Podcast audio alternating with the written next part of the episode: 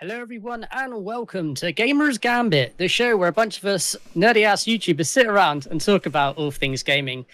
I'm Don Hayes, and uh, joining us for our discussion today is the one and only friend and co host Killjoy and uh, Greg from Egregious Gaming. How's it going, gentlemen? Great, yeah. It's Egregious Games, by the way. Slight, slight difference.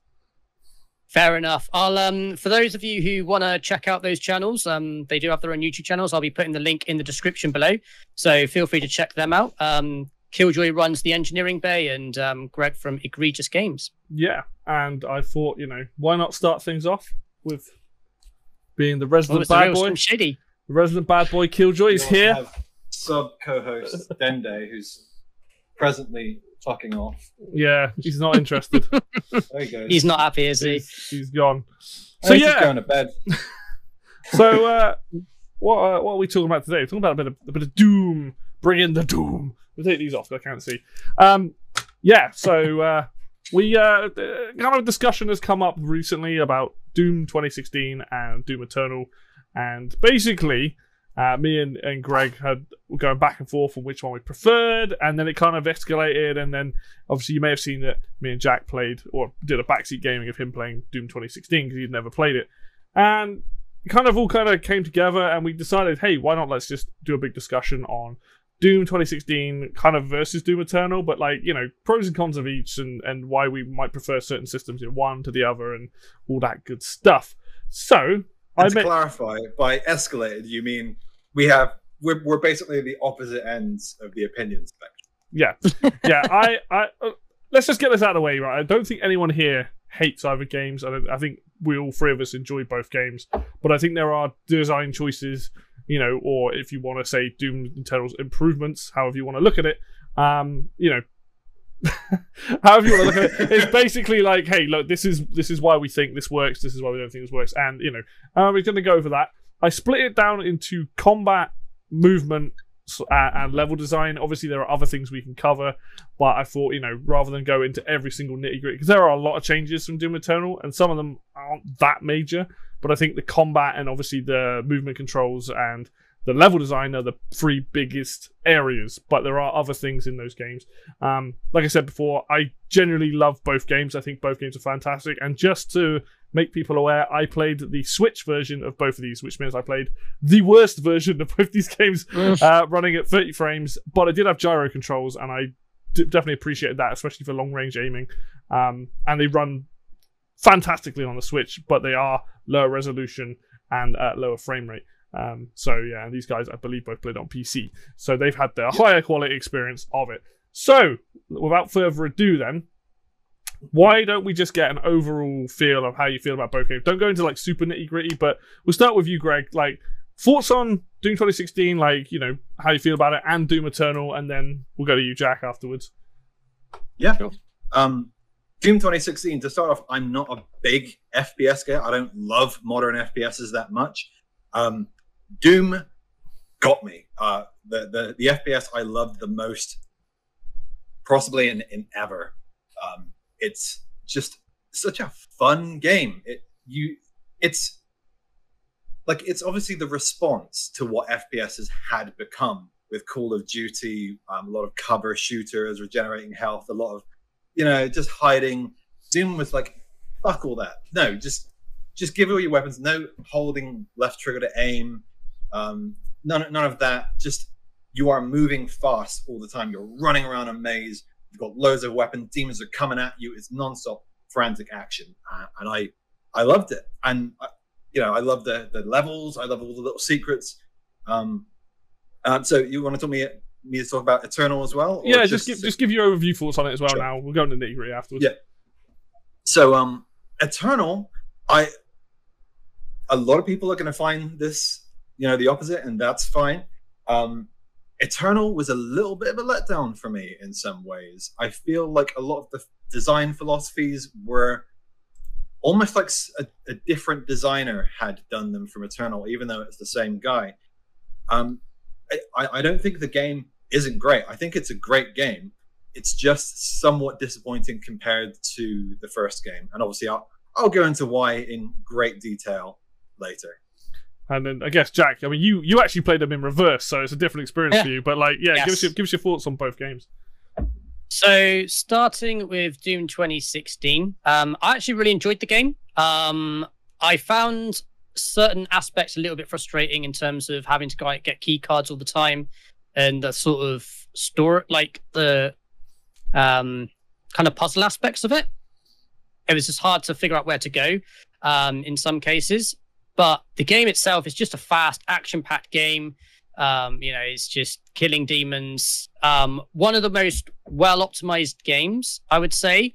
More so Doom Eternal than Doom 2016. I did have a couple of issues, um, but I'll, I'm sure I'll outline them later on. But um, honestly, really good game. Fast action pa- packed FPS. Um, graphics were amazing. Story was awesome. Um, yeah, just really good. And uh, by the way, the uh, the sounds like the sound design in that game is absolutely incredible. Like when you hear like the demons with that like demonic voice, just like oh, chills down to the back of the spine, man. It's so good. Um, but yeah, um, Doom Eternal, I really enjoyed the introduction of dashes. Um, that was probably my biggest kind of like, oh, that's so cool. Um, like as I said, I kind of played them in reverse. So I played with dashing and then played without and realized I missed dashing so much when I was playing Doom 2016.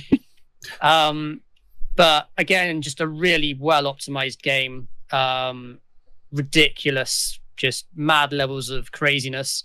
Um, I actually preferred the bosses, I think, in Doom Eternal to Doom 2016 um, and some of the, I guess, demons. But again, I'm sure we'll come on to that later on. But overall, yeah, absolutely both cracking games. If you haven't played them, I highly recommend picking them up.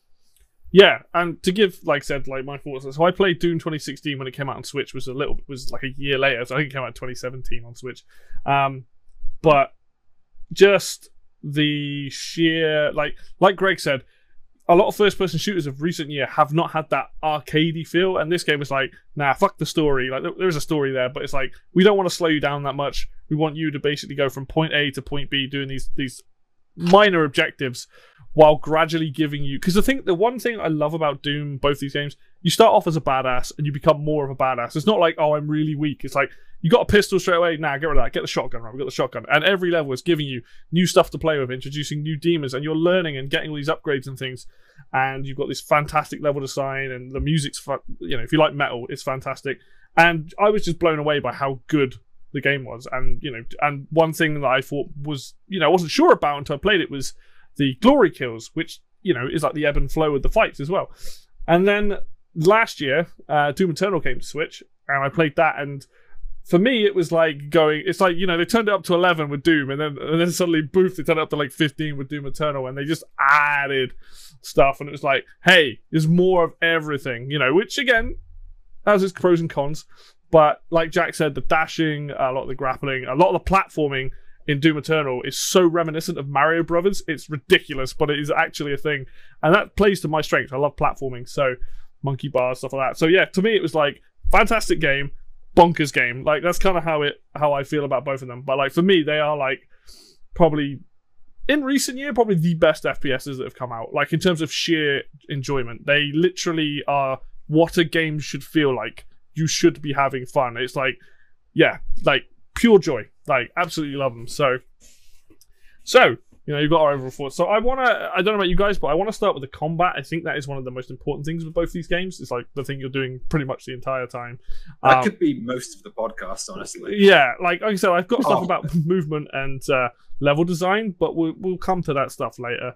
Um, so yeah, like let's talk about the combat because obviously the game is designed around this ebb and flow of constantly charging forward a lot of the time and moving, and then c- using a combination of weapons and the tools that you have at your disposal. Um, so yeah, again, Greg, let's start with you. Let's start with like, um, you know, obviously the combat is slightly different in Eternal, but like, what, like, how do you feel about the combat and like, you know, what do you like about it, basically? I would say the, the combat is very different in Eternal um, as a consequence of like the different design choices. Um, and I mean, how, how long do you want me to talk? Um, just I'll tell you what. Start with just like the things you like about 2016, and if the things you like about um, Eternal, Eternal. We'll do that. We'll do that, and then we can go into things we don't like afterwards. I think that's a good place. And then Sure. other other things you want to bring to the thing, we'll go that. But just start with the things you like. Okay.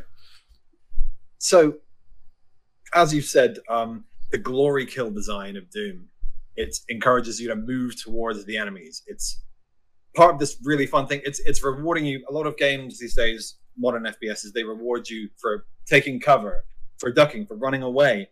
Um, and Doom, I would argue, less so Eternal. Um, Doom just encourages you to get in the enemy's faces, um, just be up in their faces. I- mean, I mean, Eternal more obviously puts enemies there that are that are just there for ammo, and I would argue that Eternal kind of makes you you backtrack a bit. In, in both games, though, there is a kind of maze design. It's um, you're you're trying to make your way around this maze and sort of kite enemies. Um, some of them you can rush towards, other ones you've got to retreat away from. And the fun of the game for me is is about judging those situations and making a plan. Like, how do you get through this maze and, and keep killing enemies? Um, and, and obviously, one of the great things is thing about regenerating health in games. It encourages you to keep backing off, um, to keep stopping the action. It's almost like you're pausing the game, which is kind of boring. Um, it, you know, it's really revolutionary when uh, Halo kind of. I, I don't think Halo was the first game to do it, but Halo popularized it. Yeah. Um, but then we started to see like like in a lot of ways it was an improvement over the health pack system um, because it doesn't mean you've got unwinnable fights. You can always back out. But Doom just came up with something that was more fun, which is you just punch enemies to take their health, more or less. Uh, just a, a really great idea. It's encouraging you to get really aggressive. Um, it's, it's the game telling you where the fun zone is, to, to quote the director from Eternal, which I disagreed with his philosophies on Eternal. Um, so the the differences in Eternal. Um, Eternal made some some very strange choices to me. It um it, it put a lot of things on cooldowns. It gave you all these really cool new tools, but it's almost going back to that philosophy of saying you have to wait. Um, and rather than, I, I feel like Doom 2016 was a toy box, um, you know, kind of a sandbox of death. Just go and uh, kill the enemies wherever you want. You want to use the shotgun. You want to be a sniper. It's cool. Like the, these enemies are like puppets for you to fuck up and just chop and slice. And, and it was great fun. Everyone could do that. Um, Eternal, in my mind, took a philosophy of there is a correct way to play, and you shall do this, or the game will punish you. You didn't do it right, go back and do it again. Um, and, and it's not that extreme; it doesn't ruin the game, but it's a very odd change of philosophy. Um, but there are there are things I really like about it. I, I love the addition of dashes. Um, I really like the uh, flame belch. Um, what are other things that I loved? Um, just just in general, I think some of the the more maze like arenas are, are really cool when it doesn't just plop you in a big open space with no cover. Um, yeah, I, I, I loved all the the extra tools like the grapple on the shotgun. Um, fantastic, amazing. I love that.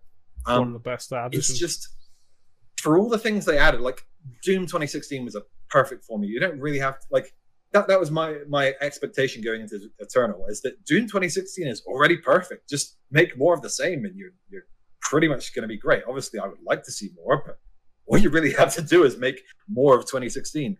But while there was more of all the things I love, you know, more more enemy types, you can't go wrong with that. Better bosses, bigger arenas, etc.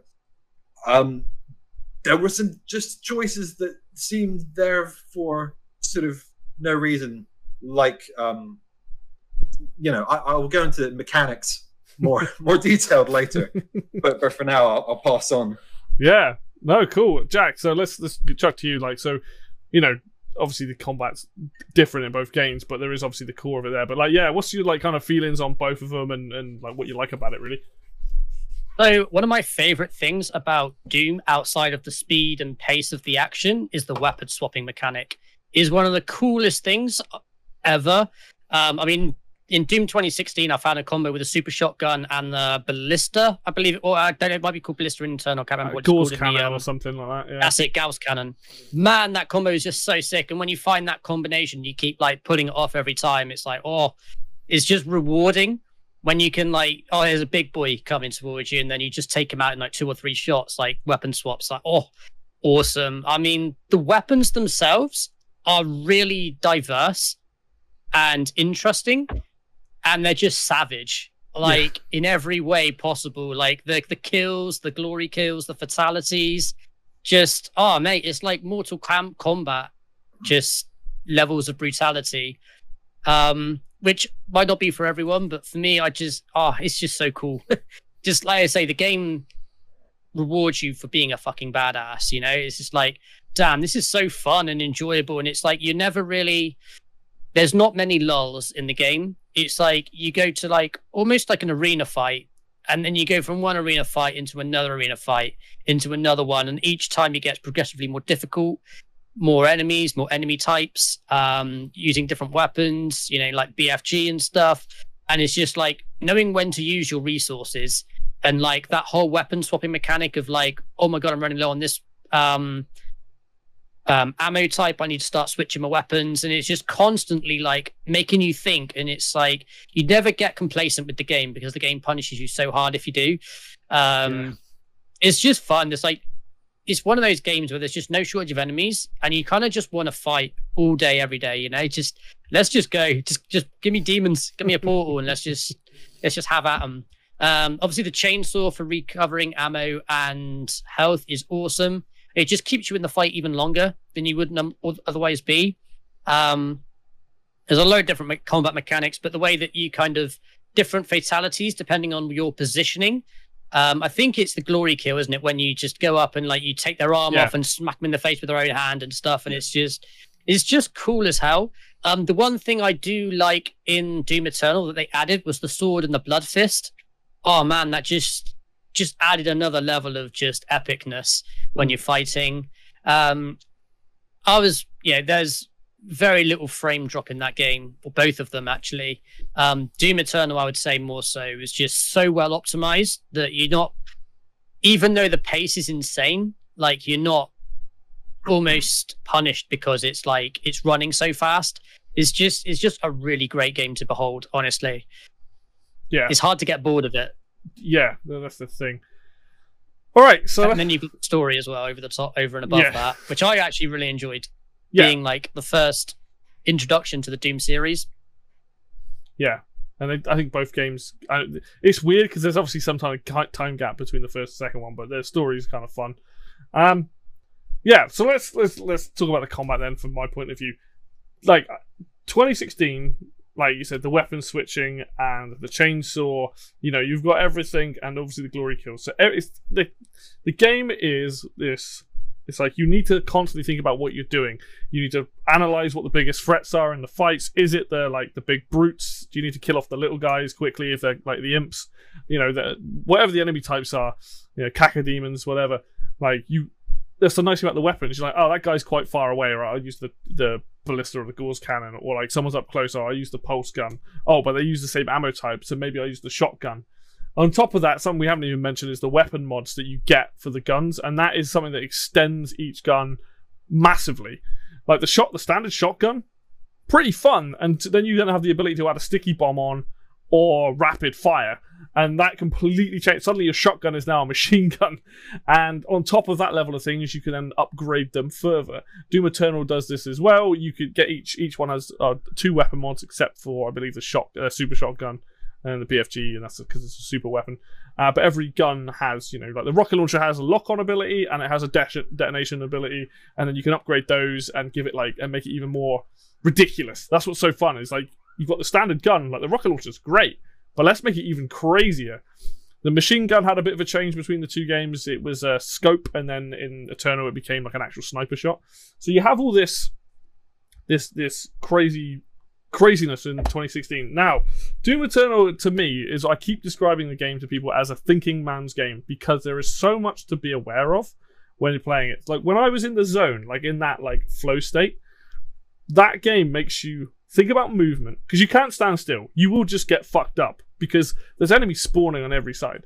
But it makes you think about constantly moving. So you've got your dashes, you've got if you've got the rune, you can glory kill from far away.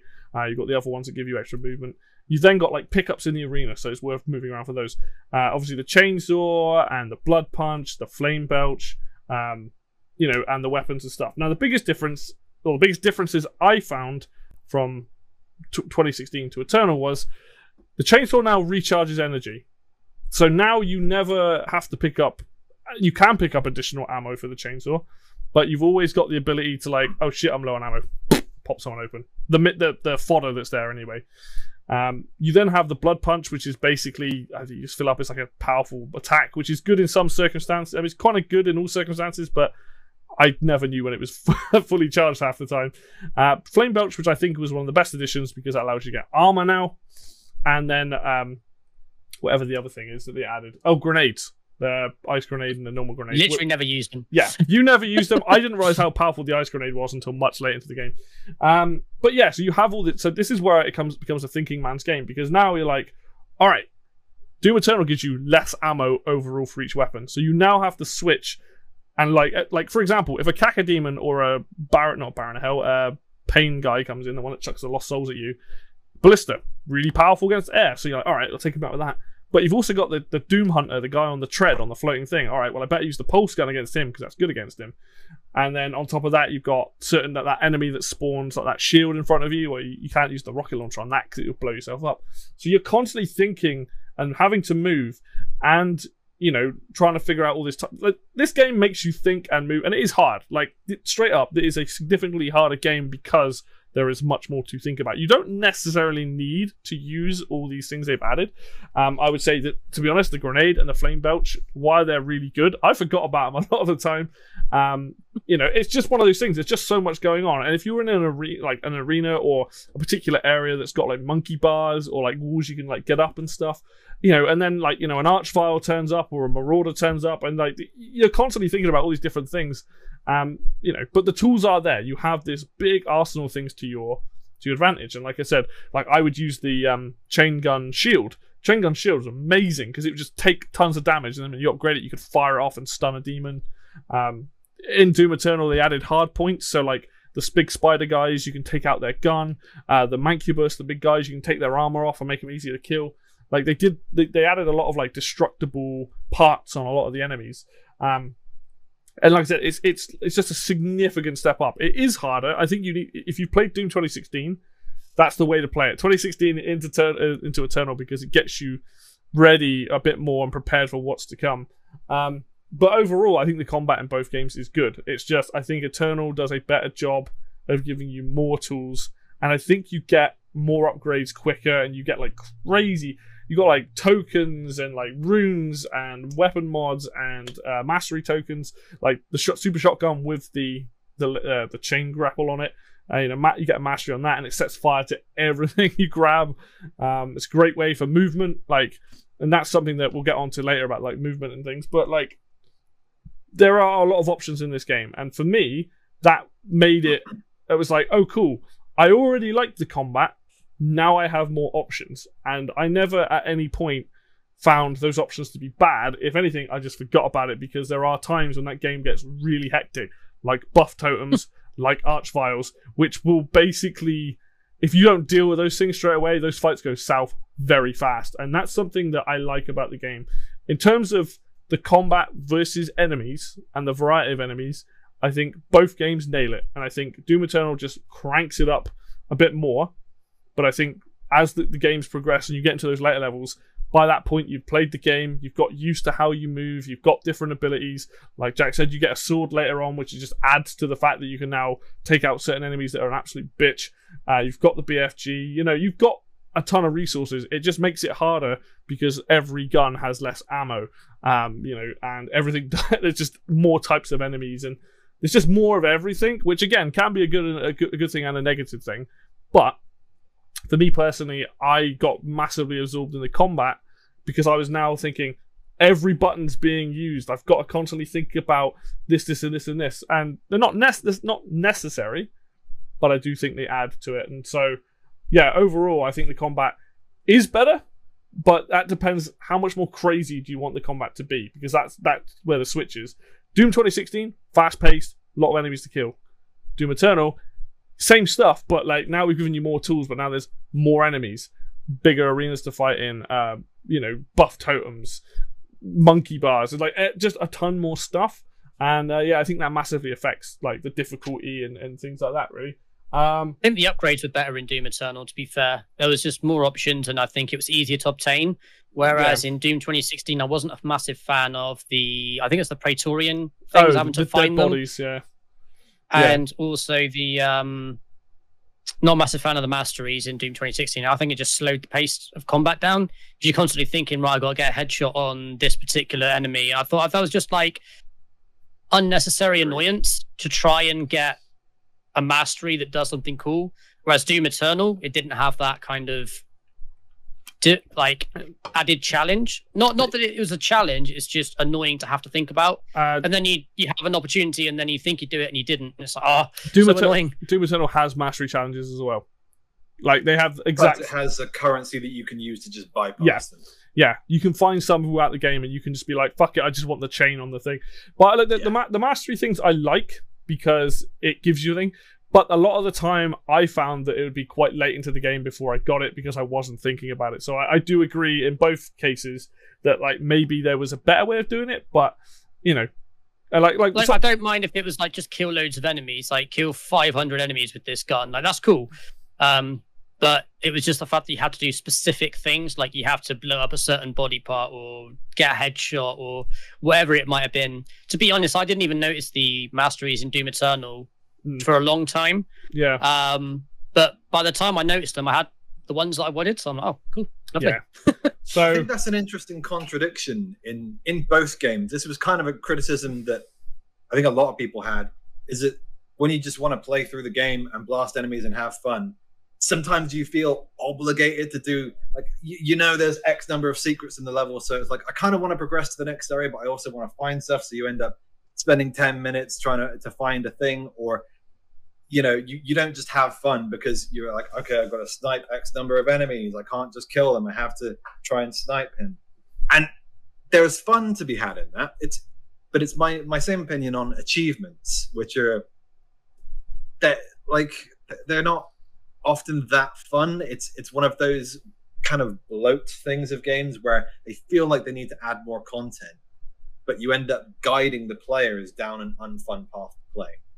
Mm-hmm. Yeah, Almost needs to be like a separate mode, like a challenge mode for people who There want there to do one. that type of thing. um, I would say the thing with the, the masteries is I think the idea is cool because you get you generally get really cool things out of them, but you're not going to get mastery early on. Like they are not an early thing, even with the shotgun. Like if you've just got the basic shotgun, you're probably not going to have enough points in the first sort of three to four levels. Maybe by the fourth level you might, but to be even actively working on it, um, you know, like the mastery for that one in Doom Eternal, where it's like, oh, now you can fire five uh, explosive bombs without having to reload. It's a really cool ability, but that would be really cool like early on because at that point I'm not I'm not using that shotgun shotgun anymore. You know, um, but that's it's it is weird because I didn't spend much time personally dealing with the masteries. I, they- apart from unlocking a couple of them, I I I completely understand that they do kind of ruin the flow of the game though because I don't. Not every situation I'm going to want to use the precision scope. Not every situation am I going to want to use the super shotgun.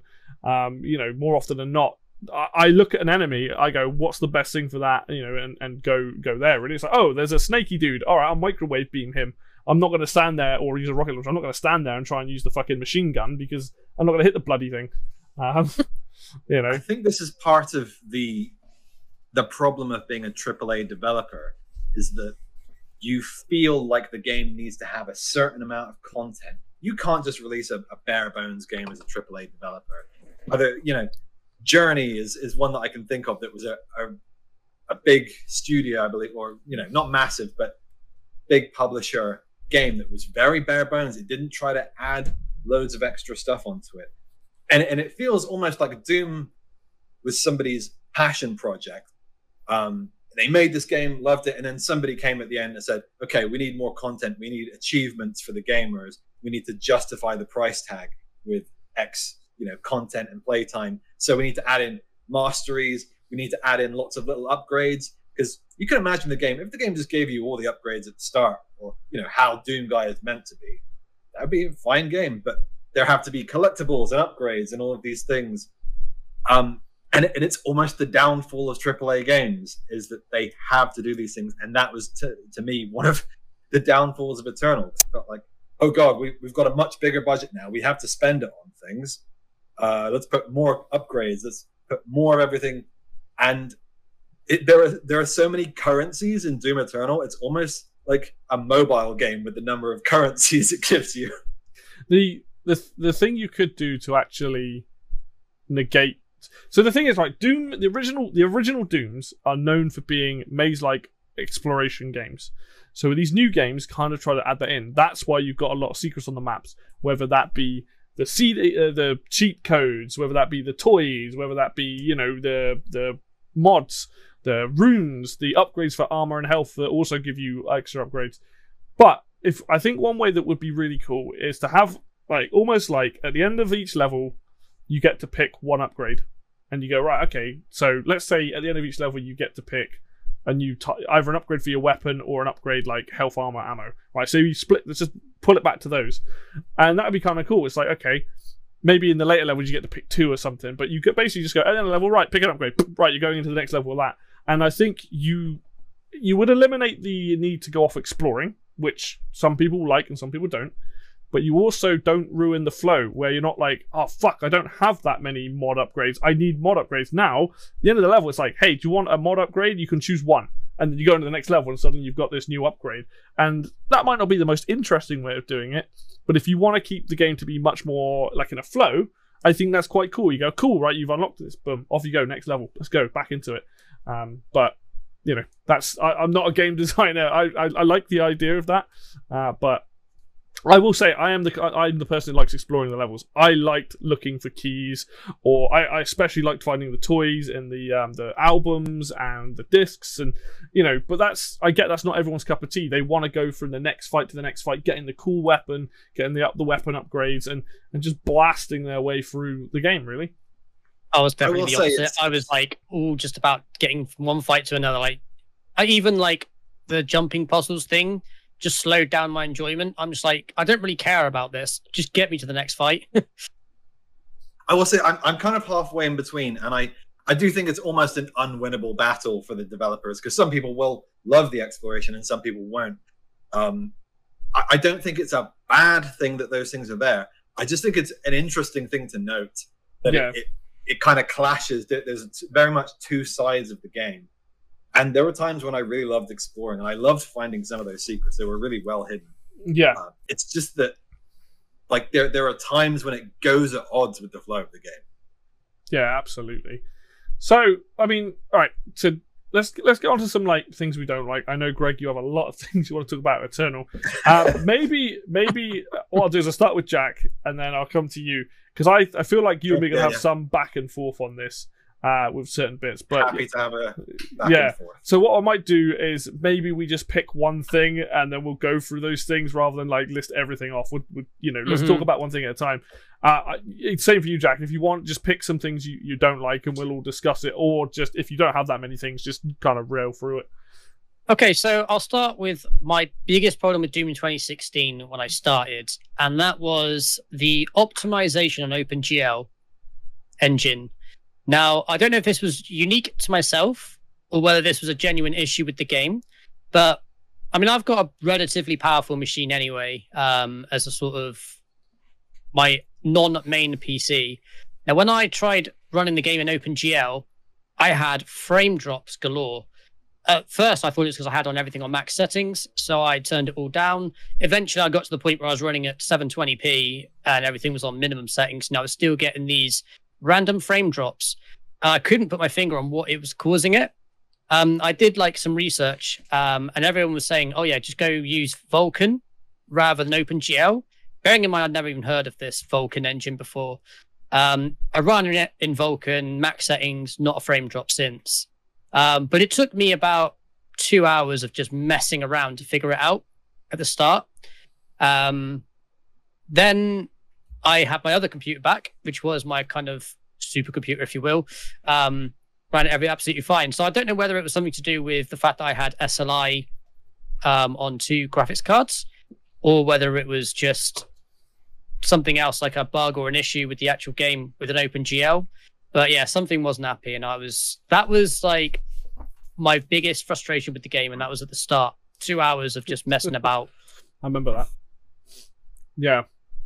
See, I don't even know what you're talking. I don't even really know what OpenGL is. I'm googling it as you say this. Like what? So when you there's an option when you go into Doom 2016, it's only on Doom 2016 to my knowledge, um, and it, it obviously by default it's OpenGL, which I think is just a standard graphics API. Um, but then there's an option of Vulkan, but it wasn't something I even twigged really. But Yeah, it was Clearly, definitely an it's issue for one me. of those things that affects a, a certain amount of people, and Mm. the other people just don't even know about it. Don't even Yeah. think about it. yeah, definitely. If it if it wasn't didn't affect me, I would never have even looked at it. But yeah, it was definitely something. Yeah, I can. All I can say is I played it on Switch, so I don't even have that luxury for that shit. Like, I, I, w- I want to pull up something quickly just before we go on. Like, this game has a, a colorblind mode, both of them do, and I can tell you right now that I'm colorblind, and that absolutely uh, was fantastic. Not because it changed colors, it made the game brighter, and I actually really appreciated the fact that when I took like my housemate, he also had Doom the 2016, and he came in and was like, "What the fuck's wrong with your game?" And I was like. Nothing. It just looks brighter. And he was like, "Oh, the colors are weird," but it actually made it more playable for me because there was a lot of times it was just super dark, and suddenly I could see everything a lot better. And, and I didn't didn't need it for Eternal, but it's also there. And I'm really I'm really glad with the options in this game, both games. There's a lot of options, and I, I and even on console, there's a lot of options, and that is fucking awesome. And I want to give them credit for that because that is really really good to see. Um, Jack, I know that was mainly a technical thing. Do you want to go on? Uh, you got any stuff about the actual game? Only because neither me or Greg really had have anything to say on the open. No, no, that's fine. I just wanted to raise it as Yeah, something yeah. that was an issue that I had. Um, I guess my my biggest gripe was probably the puzzle aspects of probably both games. Really, um, for me, it was just about getting from area to area, and I often find myself spending two or three minutes, sometimes five minutes, trying to figure out where the hell's the game want me to go. Um, I know I'm not the biggest user of maps in the world, um, but it was We're just annoying that I had to think about it. Yeah, Yeah, it was just annoying to have to think about, um, especially with Doom 2016, the whole picking up of key cards. Bearing in mind, like, I get it for people who've played the game before and just know where everything is. That's cool. You probably get a lot more enjoyment from that. But for someone who's never played it and it's just like, right, well, where does the game actually want me to go? Because I swear, like, I'm backtracking now. Um, and I just felt that was just something that was just, for me personally, not enjoyable because I'm not a fan of puzzles anyway um, and just add it into a game that's kind of all about chaos and just you know fast action and fast paced gameplay. I just thought it just took away from that and was a bit, I guess you call it contradictory to what the game was trying to do. But it was just like, oh, really another jumping puzzle I got to figure out. It's just like I just want to fight. I just want to you know kill some demons, dude. So for me, I I think the the change from combat to bit of exploration, bit of puzzles, for me that, that was an important part of the combat loop game because there there are times when you play a, a pure action game, a very pure game, that you get burnt out. You're like, this is just like non-stop highs. About, I don't know if either of you ever saw the documentary. Um, I don't know if it's Half Life One or Half Life Two, but um, the developer walkthrough where they talk about it's kind of a cadence where like, okay, there's a lot of action, give them the chill part, give them the chill part to walk around, and then back to action.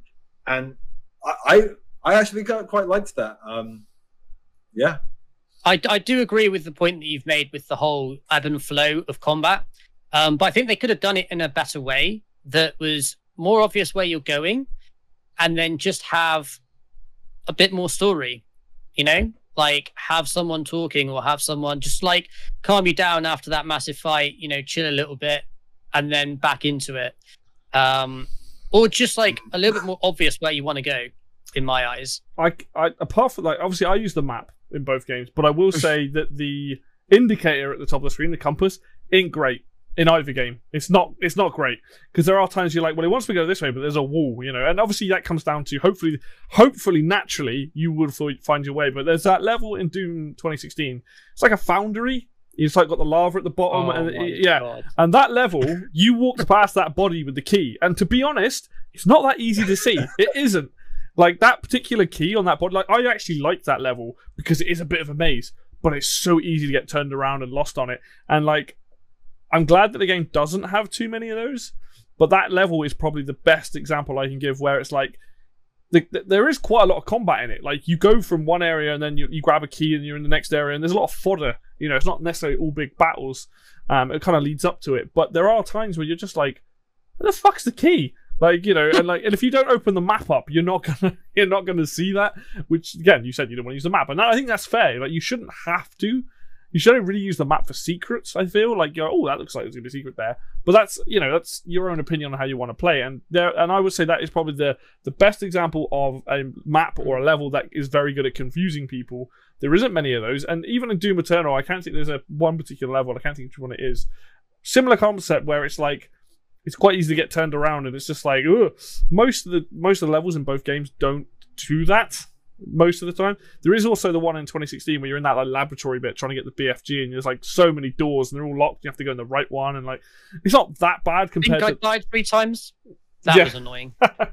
but like there, there is it it is hard to design a level because I feel like th- it's it's finding that medium in it by by going here's the key it's right here like you know and also trying to make people feel like they're naturally finding it and Almost needs to be like a, a, a dual mode, like a I would say story mode where it kind of tells you where to go type of thing, or a little bit more of a kind of cadence of where to go, and then the kind of hardcore mode where it's just like go figure out yourself. We- We've hidden it somewhere. Good luck. Metroid But it felt like they, it was just they should have stolen what Metroid Prime did because I hated it in Metroid Prime, but it would work perfectly here. Which is that because because Metroid Prime, you'd wander around the world, and five minutes of wandering, the game would go, "We found a thing here. Investigate this." And it annoyed me in that game because it's like I just want to explore. I don't want to be told where to go because there's the game is all about exploration. In Doom, like yeah, there's a linear route forward. If the player has been wandering around for more than two and a half minutes, I'd say, give them the pop up to say, "Hey, your your scanner computer has found an anomaly here. Maybe you should investigate." Yeah. easy thing. yeah and it's it's to me it's to me it is a minor thing. Like it, it didn't bother me at all. But like i said i use the map a lot because i i wanted to find a lot of the secrets. I'm like ooh i get upgrades and shit like that. But if you literally want to like pole vault through the levels get into the combat you know grab the key go open the door a nice big fight and all that stuff you don't want to be slowed down like that. And you know it's i think that's completely reasonable to be like hey maybe they should make the keys maybe just the keys nothing else make them a bit fucking obvious. More so, like obviously there's a dead body with yellow on it, but that's great. But like in the heat of battle, especially a lot of the times when I was watching you play, you were like, "Where the fuck are these?" I'm like, "Oh, it's just over there," and you're like, "Oh, didn't see that." And that's completely normal, is it? Because you're not focusing on this dead body. it's funny when I watch my playback. I'm like, oh yeah, Yeah, like you- it's really obvious when you like when you're watching someone play. It's very obvious because you're not only you're not you're thinking about 20 different things. You're kind of just watching someone do it, and then you like see things that you don't otherwise see in your peripheral. yeah, Whereas when you're in the heat of battle and the adrenaline's pumping and you're like, oh, I want to kill this guy, and I'm like, I'm thinking like four steps ahead. I'm like, right, I'm gonna, I've got 20 bullets left on this. I'm gonna switch to this, and then I'm gonna switch to this shotgun. It's a three and a four, and I'm gonna, you know, chuck a grenade. Doing Yeah. all that, and then like, oh, by the way, just over there is like a key. Like you're just not gonna think about it. yeah. It's it's definitely one of those things. It's it's it's hard to get that right for sure. Or at least not make it too obvious because you want to make it obvious enough, but you also don't want to make it too obvious. So yeah, it, it's hard. That's definitely something. Like I say, it almost does has like two modes, isn't it? It's Mm. like one for the like will kind of gift you where you want to go, yeah. or, or make it a little bit more obvious, and one that's just like, yeah, we'll just make it hardcore. Yeah. Um, before I ch- chuck it to Greg, do you have how many things do you have that you like might not like about these games? Just so I've got an idea. And other many Mm. other things. Not you, Greg. I it's Sorry. don't different. It's kind of different things depending on what kind of topics we go over. Okay, cool. There's all sorts of things I like and dislike. All right. Um, yeah, I'd say that's probably enough for me for now. Yeah, sure. All right. Um, we'll, we'll chuck it to Greg. Like, give me give me some either I think- game. You know. I think we could ju- we should just dive into it, see how many things we can get through. All right. Because you know, I don't have a huge time limit. No, Um, neither me. um, I, I So, like, go on. I was gonna say there is something that, that I don't like about both games, which I really do want to talk about, but I will come to that afterwards.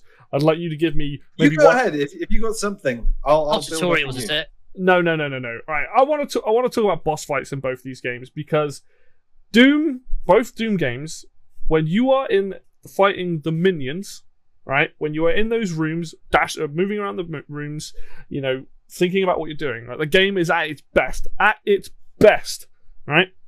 Doom 2016, to my knowledge, has three boss fights against the Cyber Demon, the Rock Monsters, and the final boss. One of those boss fights is good. That's the Cyber Demon. The other two suck ass. Same with Doom Eternal. One boss fight in their game is good. The Gladiator fight. Basically, a giant marauder with different modes. The other two boss fights, the Khan Maker and the Icon of Sin, suck ass. And both games, I've realized that these guys don't know how to make good boss fights, consistent boss fights. And I'll, I'll go through why now. I'll let you guys, you may, may or may not agree with me. The Cyber Demon boss fight is fun. You fight the Cyber Demon in a big room, you move around, you go to the second phase, phase it gets up. You're now confined to the smaller like lane. He has he has readable attacks, but that you know it, it, it requires you to use everything you know. You to, like, there's like area effect attacks, ones you have to like move left and right, jump over things. But it's just you and the cyber demon, and there's ammo everywhere. So you you you've got your focus is on that. Same with mostly the same with the gladiator boss fight in the second game, because you're focused on the gladiator. Has a very obvious tell. It's like you should attack him when he does his thing with his shield. Right, cool. There are other things going on. His attacks are again similar, where you get like cornered off and you have to dodge things. And he has like four different phases, and each phase you break a bit off of him, and that's cool. And there are some fodder, but you don't really have to think about them. A couple of times the enemies spawn in, but you, you can get rid of them quite quickly. Fantastic. Those boss fights, amazing. The Doom 2016 ones, the problem with the rock boss fight is it's not the first phase. You then have to fight two of them. And that's Mm. not fun. When I originally did it, I spent the entire time jumping backwards around the outside of the arena, shooting at this thing. That isn't fun. That's not good design, right? Just just awful. The, the, the final boss isn't even hard. The final boss, which is basically a spider mastermind, I did it in one take. I found I died more times on the cyber demon than I did on it. I just got the minigun out and I just fucking blasted her. And I was like, well, that was a shit ending. And then and then with Doom 20, uh, Doom Eternal, right? Now, the, the Khan Maker boss infuriates me, and I have some things that would fix this boss fight. It infuriates me because the level is so good. The level literally gets you to do the most crazy platforming if you're into that stuff. I loved it. Shooting through the hoops, really hard fight encounters versus the enemies, lots of arch-viles, there's marauders, there's everything, right? And then you come to this circle arena in the sky. First problem, there's no barrier, right? So you can go off the edge, right? And that fucking wound me up anyway. Now, bear in mind, I went into this boss fight with eight lives. I had eight lives when I went into this boss fight. And so this this boss, the idea is right at the beginning, it says, "Hey, if you need to grab, you can use the shotgun to grapple on it, or use the boost pads to like, and get up in the blood punch." And the way it works is, you shoot the boss, the shield goes down. When it's gone down, you've got blood punch. Right, go up, punch him. Fine, doesn't sound that difficult. Problem is, the boss has phases, and there's also other things you have to be aware of. Firstly, most of the boss fights and normal attacks will knock you backwards. So you go flying out. If you're trying to dodge around to avoid other things, you're going off the edge constantly, which happened to me. Secondly, you've got the fucking Maker drones, which, if you one shot them in the head, die instantly. Fine, lots of ammo. But instead of putting ammo drops in this fight, there are some, but there are very few. If there are no Maker drones, and you've killed all of them, and there isn't any ammo, literally it becomes you have to wait. You just have to wait and wait and wait until more spawn to then get more ammo. Terrible design. On top of that, as the fight goes on, there's this weird corruption that cut cakes the floor, and it basically forces you to stay on these higher platforms. That's not a fun mechanic. And the reason why is when you put all these things together, I'm trying to focus on the boss. I'm trying to fight the boss. I don't want to fight deal with the fucking maker drones. I just put more ammo in the arena. I don't want to fly out the arena. I don't want to have to deal with the, the the corruption stuff. Right. Also, if you don't attack the boss within a time and you get the shield down, it regenerates. And that is also infuriating because if you run out of ammo, you can't do anything about it. And that boss fight is just awful. You fix that boss fight by getting rid of the maker drones and putting ammo everywhere because the boss fight's already knocking you about. It's already got a, like an aerial strike attack. It's got corruption. So your focus should be on the boss and moving. It should not be on these other dudes. Fine, you know, you want to have you want to have it so you get knocked out the arena. Fine, whatever. The fact that I went to that boss fight, I lost eight lives and had to restart. And eventually it was like, do you want to use the Sentinel armor? And I was like, yes. I don't want to play this shit. Awful. Right. Boss fight's out the way. Next thing, Icon of Sin. Great level. Phase one. Awful because now you then have to fight this boss that has has three levels. Now, depending on what height he is, he does different attacks. Can you read those attacks? If you've never done that boss fight before, you'll get punched, you'll get knocked off the level, all kinds of crazy shit, right? And it's not the the boss itself isn't the hard thing. The problem is is you have to take off different parts of the armor. Well, it doesn't make it very particularly obvious when you're hitting it. They do flash, but it gets to the point where I'm like, where's the last piece of armor? And I'm now dealing with like fucking spider masterminds and gargoyles and all these other shit. Luckily, in that boss fight, tons of ammo, tons of ammo, loads of minions, like whatever, fine. Then you get to the second phase, which is actually better. The second phase is like you got to blow its body off, but you're in a much better arena. It's much easier to hit, and the enemies aren't as crazy. And I just think to myself when it came to those boss fights, I was like, this game up until this point was like 10 out of 10 for me. And it literally was like somebody doing a running start and just fell on their face. I was like, whoever's making the boss fights in this game is not realizing what makes the combat fun. The combat is fun when you're you you don't have to deal with X mechanic on top of X mechanic on top of X. That comes in the forms of the different demons. Right? So when you're in a fight and you go, Oh, there's a spider mastermind, that guy can crawl on the ceiling, I might want to get rid of him now. Right? Very obvious thing to deal with. You know, a tyrant turns up, you're like, oh, get the sword out. Like you can't use the BFG and the sword and things like on the bosses. I, I don't. I think you can use the BFG on Khan Maker, but yeah, I cannot stand the boss fights. Apart from that gladiator fight and the cyber demon thing, I think the boss fights are utterly, utterly shit. And if you take those boss fights out, or you make it you versus the boss and less of the enemy stuff, you have significantly better bosses. The problem with Khan Maker is also an aerial boss, so you can't like run up to it and like do it. Like you have to aim, and if you like, that's the good thing about Icon of Sin. It's massive, so it's easy to hit. But yeah, quite frankly, just the biggest, my biggest gripe with both games is the boss fights. They are the lowest point of the entire games for me. And um, I've been talking for a while now, but I, you know, if you guys want to, if you've got anything to say on the bosses, like go ahead. Whoever wants to. It's very interesting because you're a bigger fan of Eternal. I'm a bigger fan of 2016, but you hated Icon of Sin. I think he's the. I think he's a great boss fight. I, I agree that these games do not do bosses well in general. I don't think many people are going to argue Khan Maker was a good fight. I don't think anyone really enjoyed the Khan Maker fight. It was shit. Um, but I think you know what Doom does best is throw a load of demons at you and say, kill them as fast as you can before you die. Because if you don't, they're going to overrun you. And that is Icon of Sin, really. It's just constant waves of demons that never stop. And in the Icon of Sin fight, they intensify. The longer you take to kill him, the worse the enemies coming at you get. And uh, look, I didn't personally have a problem really seeing the armor. It's, I, I, I can see why it would be. It, was, wasn't super clear.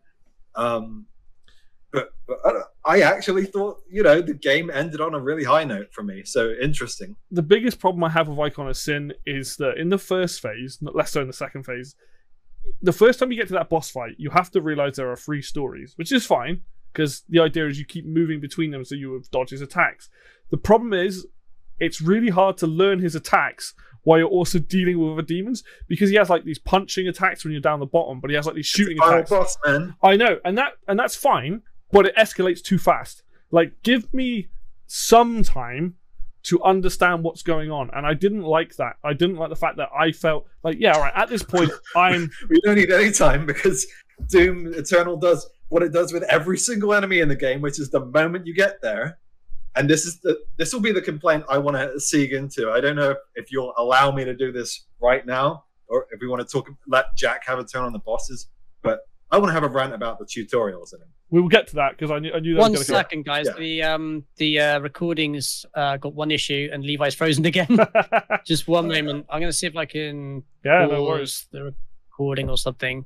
Sorry, one second, folks. All right, folks. Apologies about that. We had a bit of a technical difficulty where uh, I was messing around with uh, some settings and uh, Levi kind of froze on us. So uh, we're back. We're back. We're all good. Um, just about talking about uh, the Icon of Sin boss fight, which I actually enjoyed. Yeah, so I mean, Just putting that out there. we uh, Greg was saying about like he thinks it's a combination of things. I was saying not the biggest fan of the fact that it chucks you in there and like you know what you're doing, but the actual boss pattern attacks is kind of like you don't get time to learn. I don't like that boss fight. Anyway, Jack, you might as well go over these because we kind of had our opinions on the boss fights. Uh, you know, whether it's ones in 2016 or whether it's ones in Doom Eternal. So just like hit it.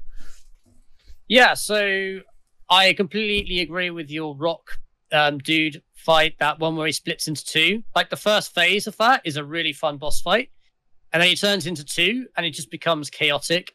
Um, you know, they, they charge at you, and it's like there's not really much warning of that, and they jump at you. It's, it's just not fun. Um, that really took me by surprise. In the end, I just ended up using three BFG ammos and just killed them that way. Mm, because I just couldn't be bothered to deal with it. Honestly, it was just ridiculous. Um, the one where you're um, dodging um, the lasers and stuff, always all the different attacks. I think it was the first of the three boss fights. Cyber I actually Demon, yeah. enjoyed that one. Yeah.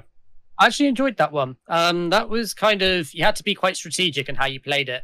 Um, and yeah, just understand his moves. Do you know what the the, the um interesting thing with this is Doom boss fights remind me a lot about Borderlands and Borderlands boss fights in that the the the games are so good, like top of their genres, and then when it comes to boss fights, they kind of just fall apart a little bit.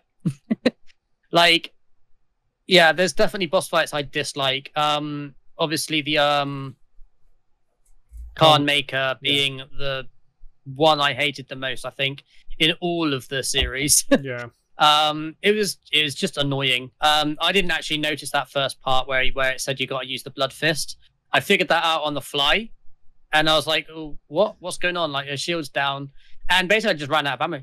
That was my problem. So I had to literally jump off the edge to get my ammo back. I'm like, "Well, that's cool," and that happened. Um, and yeah, the corruption on the ground is just annoying, or the flames, or the fire, whatever. Um, the there are a couple of other boss fights in Eternal I wasn't too bad, but I think there's mutated Seraphim. What's I, that? it was just the last boss fight in the first Ancient Gods Part One. Oh, I haven't played Ancient Gods, but yeah, okay, fair enough. Same. Oh, I know what you mean. okay, Yeah, I, yeah, yeah. I won't I won't spoil anything for anyone who hasn't then, but that's a bitch of Is a that- boss fight. Is that the floating dude? And you're in that room with the light. Like, yeah, okay, I've seen it. Yeah. I've seen it, but yeah, that does. oh, look- it's just that um yeah, that that that caused me a little bit of grief. yeah, Um, and basically, what happens is he's got um, he turns like the biggest enemies, like he spawns enemies basically, and he links them as if they are spirits. yeah. So they're like faster, stronger, smarter, all that good stuff. Um, as if they're possessed, they do more damage, and it's just it's just bloody annoying Yeah. more than anything. Um, and then I did like the final boss fight in the second, the one where you're against um Doom guy. the main guy, Yeah. the main villain. I'm not. I don't want to spoil everything for people who haven't played the game, but um, ultimately that boss fight was really good up to the final phase where you can't see his health anymore.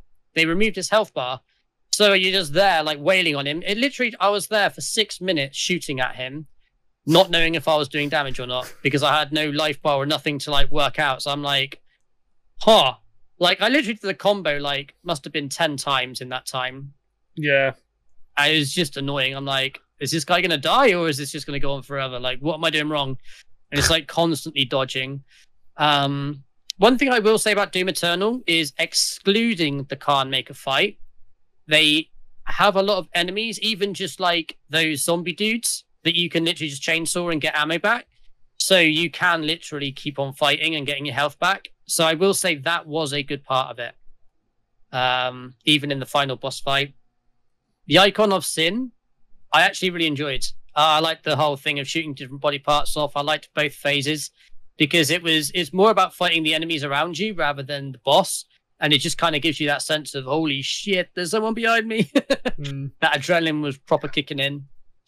Um, but yeah, I say the Doom 2016 final boss fight was pretty lame, pretty boring. it's too easy. Like to me, it's like they went. They, they kind of went too far the way with Icon of Sin. Like Icon of Sin should be hard, and I'm not taking that away. Like what they do, especially in Phase Two. Phase Two of Icon of Sin, I liked. It was a better arena. It was much more obvious what you were doing, and you know it was easier to deal with the demons. It wasn't like easy because there was you still got him firing you the entire time dealing with it. The first phase is too many jumping around and like trying to get close and far away. It's too much. When you start introducing extra shit into the combat where it's like beyond like being fun anymore. That's when I had a problem with it because like fighting the regular demons in, in both games is so much fun because you're like, all right, I know I can take out this stuff and blah blah blah and bam bam bam, you know, and you've got the tools to do it. When you then introduce like, oh, now you got this big guy that's got like I don't know six seven different attacks, but if you're not facing that way, you're not going to see them coming. And oh yeah, and like you know, there's a fucking you know ten of the big brutes coming at you. Like oh my god, like I know it's a culmination of everything. It's trying to push all your skills to that, but the levels do that so much better than the boss fights. The boss fight, like I said, you get rid of phase one of Icon of Sin, much better fight. Would have loved it, you know. But I also think the problem is with that fight on a personal level was it's it, especially in the first part, it's hard to see some which bits of the armor are broken at some point. Second part is body goes all bony, so it's really easy to go, oh, I've destroyed that like arm, or oh, I've destroyed that mm-hmm. shoulder pad. And I think what you do is if you want to have two phases, make like I I don't know, make the armor yellow or something. Like, so I'm like, oh, it's really obvious that I've destroyed the armor on this section of the body. Um, because, the, not to go off on too much of a tangent, Doom, while it is a serious game to a degree, it's very comical, but all the ammo and the, um, like, upgrades, everything like that is neon bright. Like it is, it is video game the game. Like it, it's got like this really nice art style, and then the ammo looks like out of like Unreal Tournament, you know, of these old little games to make it really obvious. So why can't you make the boss sections really obvious? Yeah, I know if the icon sin was bright yellow, that would look kind of weird, but like do something to make it a bit more obvious, and you know that would have probably fixed most of my issues with the boss fight, honestly. But yeah, fair. There is one boss fight which I may end up opening a can of worms here with this one and that was the first time they introduced the Marauder. I, I don't know if that had a specific name, but that Marauder boss fight was bloody awesome, hard but awesome, until they introduced the Marauder as a standard unit, and that was just a first time round that really got me. I did not have fun. I have. So can I go into my rant now about prescriptivism because this permeates every pore of the game. Yeah, before you do, before you do it, like I will say, I have I have thoughts on the Marauder. I have lots of thoughts on it, but yeah, go.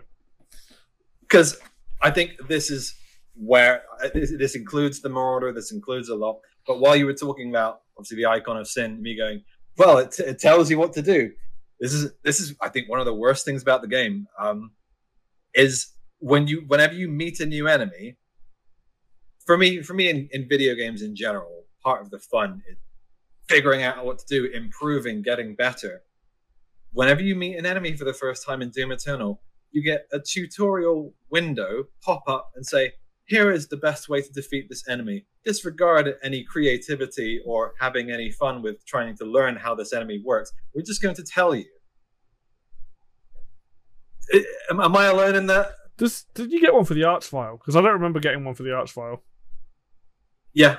Okay. So I'm, I'm pretty sure. Is it every enemy? I know you every get one, Spider Mastermind the first one. So I don't think. Do you get them for like the imps and uh, smaller enemies? I don't think, do you? Does it come up as fodder? I can't remember. I don't remember. I, I remember um, it being for like the heavies. So like Spider Mastermind, not one for the Tyrant. The Tyrant doesn't get one. That's the big fuck off tool dude. Um, but you're right. For certain, when you when you meet the Maykr drones in late game, immediately yeah. says the correct way to kill these enemies is to headshot them. Yeah, so it's it seems to be it doesn't seem to be all the enemies, but it does seem to be very specific ones. Marauder, Archvile, uh, Cacodemon. Um, yeah, because the the bar not Baron of Pain. What the fuck is it called? The flying thing with the um with the hands. That thing doesn't get one either. I don't think. Lost Souls thing. Yeah, yeah, yeah. It's the thing that fires them out. I don't know if that's. I don't. That's not. No, Lost Souls is what it fires out. But yeah, that I always it's like Pain, Pain Revenant. I can't remember the fuck it's called. But yeah, it is so interesting. Let's use the Marauder as an example. Let, us get into it as an example of this right. pre- prescriptivism as well. Um, although I, I, would make the argument, I, will go into that other point later. Um, my friend, a friend I had once um, told me about Batman Arkham Origins, and I think it was Deathstroke. There's a boss fight in that game, and he said the fight was disappointing. I said, "Why is the fight disappointing?" And he said, because the game didn't let me fight him. I, I wanted to fight Deathstroke. I wanted to have a real fight. But when you get to Deathstroke, Greg, just follow the prompts on screen and do what the game tells you. Um, and it's kind of a series of quick time events. You don't get a choice in the matter. You don't get to approach him the way you want to approach him. You just have to follow the prompts. You have to press the counter button when it comes up. You have to mash the buttons when it tells it come up, and then you will get a cutscene where Batman wins the fight. And that is to me the core flaw of Doom Eternal. Is and um, I'll, I'll go into it now the, the changes to the combat system, the additions of a lot of cooldown based ability. Because I think people talk about when you, when you go to MMORPGs, Jack, I know you've you've played some MMOs. Levi, I know you don't really. But when when you learn how to play a class in MMOs, you get guides saying this is your rotation. You press this button, this one, this one, this one. You get a rotation. And when people use the word rotation, I'm like, that is the most boring thing. I'm literally pressing buttons in a circle. And Doom Eternal takes cues from MMORPGs for how to design a single player game's combat system. Or it, I'm just like, why do I have a series of cooldown? Because to me, I, I, did use all of the things that Doom Eternal told me to, use. I used the flame belch, I used the grenades, I used the chainsaw, and later on the sword and the BFG. But I, I, I feel like there's no better way to use them than simply just use them as they come up. Even the flame belch, you can you can make the argument that you want to wait until there's a group of enemy. But I I found that you really just want to use it as soon as you can. If you're fighting a big single enemy, one of the big fat dudes, I forget what they're called, you, you just want to use the flame belch and you just keep shooting. And so it's it's part of a rotation. It felt like playing an MMO. And while there are still choices in how to use them, where to use them, and the way you're going to trace your way through the map while you're using them.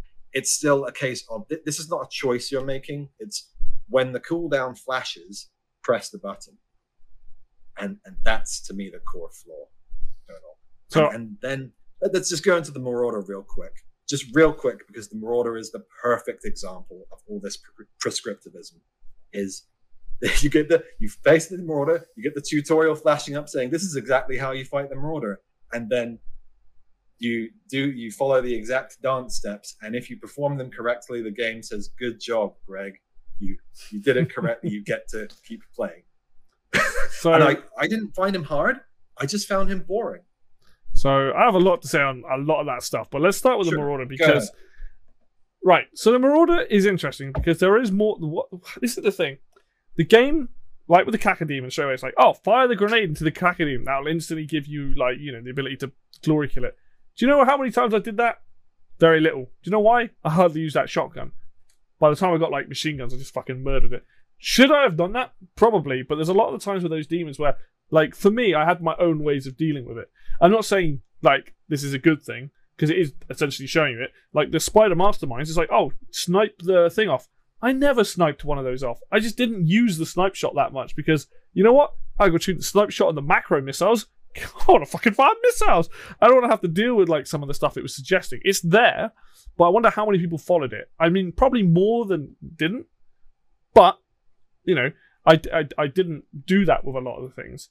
Um, one thing I forgot to mention: the Doom Hunter, the guy that's on the floating platform, is actually a boss, but like the Marauder, before you fight those things normally. That one I think is bigger and has more health. Um, and there is a way that you defeat it. You basically want to blow up the sled and then kill it.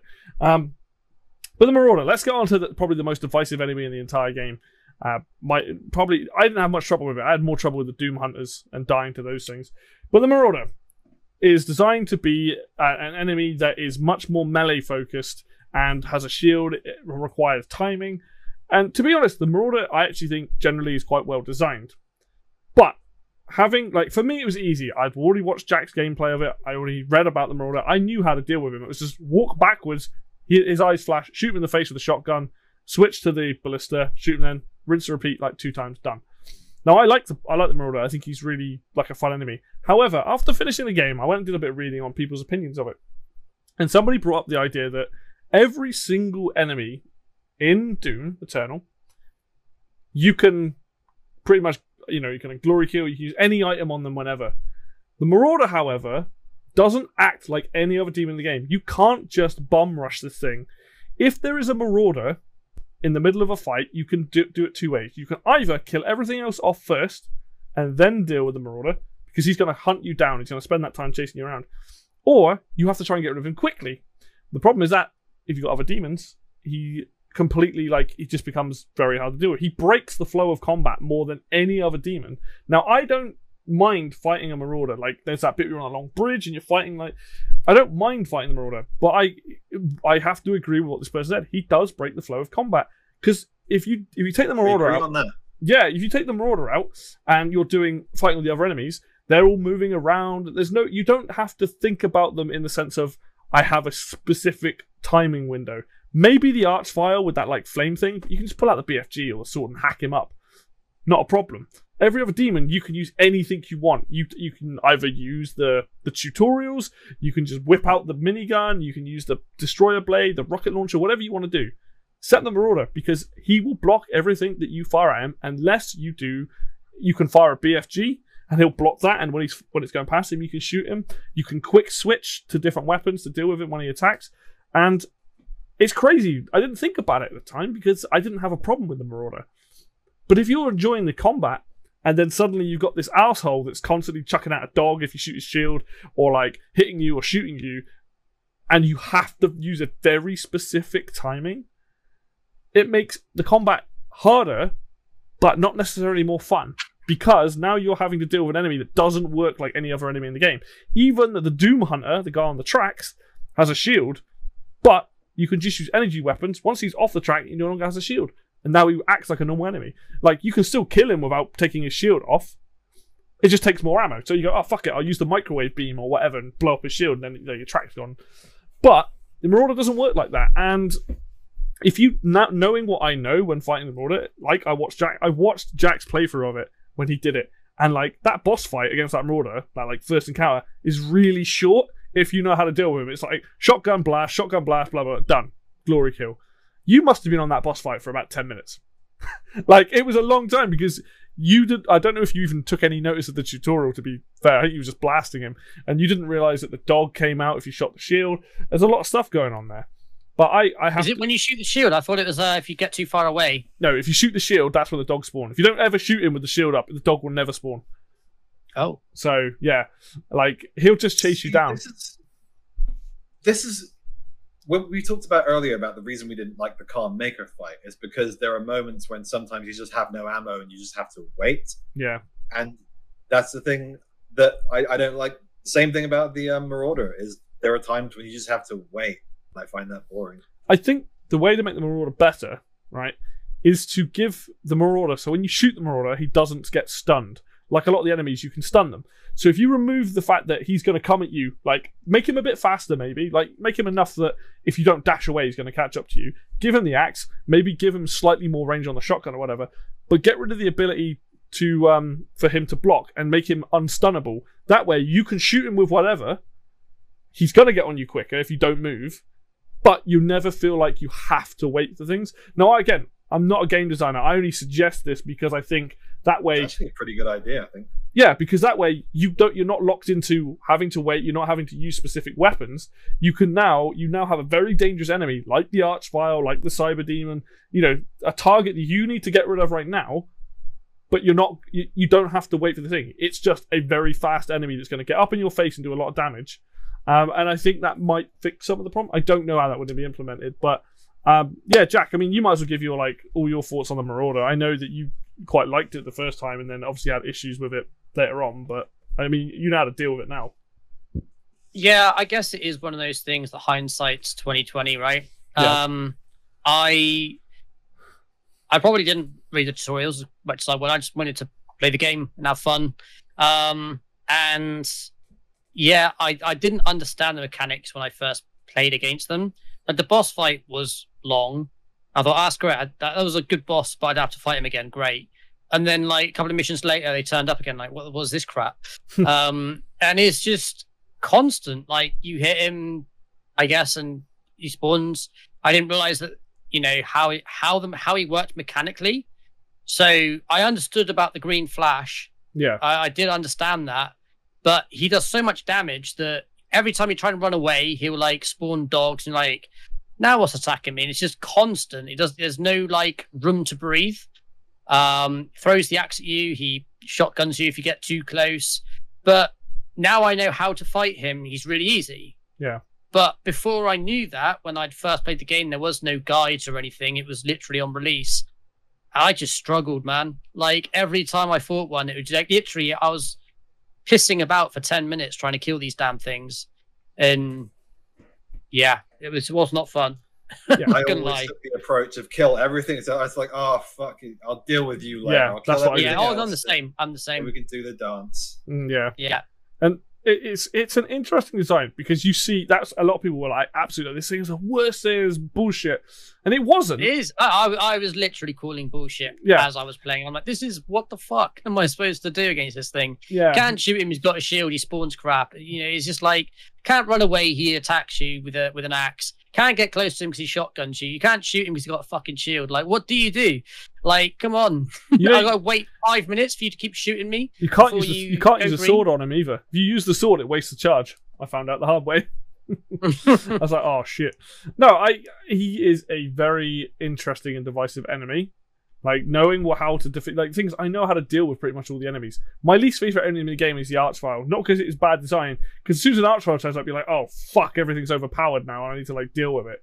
But the Marauder itself is completely different to every other enemy in the game, and it's um it's interesting. He doesn't turn up that much. To be fair, maybe four or five times, maybe more than that. I don't know. Uh, but it is more than that, especially when you take the expansions into Yeah. account. a couple of them at the same time. Let's go. Um, yeah, there was yeah. two at once. But I like, think there was there was there was one other character as well, demon that I think is very similar in the in what you were saying about the uh, disrupts the flow of combat, and that is the spirit. uh, yeah, but that's in the expansion, so I can't It speak. sounds like the spirit is very much like the Archvile, honestly. Who, when you were describing him, I was like, that sounds like the Archvile. I kind of hated the Archvile until Yeah. I just got the sword, and then I would always just be like, fuck you, Archvile. I'm Well, you can only fight." kill it with the microwave gun. It's the only way to kill it, and he'll so he, and if you don't kill him quick enough, you have to possess. So So they'll possess something else. yeah, It's it's and obviously when it does possess something, it's like twice as much health, twice as strong, just twice as much damage. It's just annoying to deal with, and it just like you say, you just spend five minutes trying to faff around with this thing, and if you like you're trying to stun him or something, and then someone bops you, it's like you just got to kind of like stand there for a, a good five seconds whilst you're microwaving it. yeah. It's just yeah, it's just annoying. Can I real quick? Hugo Martin, if you're out there, I saw that you said this is a fucking call out on my twitter.com. Uh, he, Hugo Martin did a thing. PC Gamer wrote an article saying the Marauder guides you into the fun zone. Hugo Martin, I thought you would know this, being the creative director of Doom 2016. Waiting isn't fun. That's all I have to say. Right. I, I want to bring it back because you were saying about a lot of the waiting and the rotation stuff of the controls and the extra abilities in Doom Eternal. Now, I want to counter that because I actually disagree massively. The reason for that is 90% of the time I forgot those abilities were there because I wasn't look. I didn't. Bear in mind, right? I only have a 32 inch TV when I'm playing Doom. So the UI is a little bit small for me. Now, I didn't know what any of the cooldown times were on any of those items. Now, if you got a bigger of TV, it probably pops up and it's really fucking obvious. A lot of the time when I was in combat, There's no numbers on there. It's no, no, no, it just it dings, doesn't it, or something. Now, when I was in combat, a lot of the time I, I roughly knew how much the chainsaw would take. It wasn't very long. The blood punch wasn't necessarily very long. The flame belch and the grenade, I had no idea the entire game. And like, and a lot of the time, I didn't initially use them. A lot of the time, I would only punch when there was a glory kill to be had. So the blood punch did get used, but it wasn't something that I used massively. The grenade and the ice grenade are really, really cool items. The ice grenade specifically is a really cool, pardon the pun, uh, it's a really good item, and it definitely helps eliminate some of the madness for a few seconds. Um, but again, I forgot to switch to it half the time. And then the flame belch, I used more towards the end of the game. But not, at not any point did I ever feel like I was like rotating. A lot of the time, the combat was mostly me focused on which gun is the right gun for now. Like looking at the arena, constantly moving, constantly dealing with it. And like, yeah, I'm not saying that there isn't a rotational thought process there, process there, but I'm very curious to how many people were constantly like, right, five seconds are gone, I can punch. Five seconds are gone, I can flame belch. Like, I at no point was I thinking like that. I think the game was very much like these tools are here. if you can remember to use them, every button does something. Use it, and I think as the game goes on, as you get further into it and introduced to some of these abilities later on, my brain started to wire itself to know I've got these things. A good chunk of that game, I honestly did forget about a lot of the items, or I pushed the wrong button sometimes. I'd be like, grenade, no, flame belch. And to me, that's not a, I don't see that as a bad thing. Literally, to me, I see Doom, uh, Doom 2016 as combat up to 11, and now I see with this one, combat up to 15. To me, and this is just personal preference, I think the combat is significantly better in Doom Eternal in terms of your tools, what you can do, the upgrades for your weapons, the, the movement abilities, all of that while fighting the demons, nothing else, while fighting the demons is significantly better because you feel they added like having the double jump from the start, having the double dash, being able to like air hit people and dash off them and stuff. It all accumulated into a much more intense and harder because it is a harder game in terms of combat, but a much more intense, harder fight. But you had the tools there to use. Not necessarily you're going to remember to use them, but you had them there. One tiny little addition I will make is that I will say they made a huge improvement in the patches this year. Um, when I was actually finishing Eternal, and I realized they added crosshair icon, so you don't have to keep looking away from the center of the screen. Um, once chainsaw is up, once flame belch is up, it's right there on the crosshair. And I was like, that tiny little change, just a visual thing. It's kind of like you were saying with the armor on the icon of sin it's literally just a visual thing, and I think it partly is affected by your colorblind.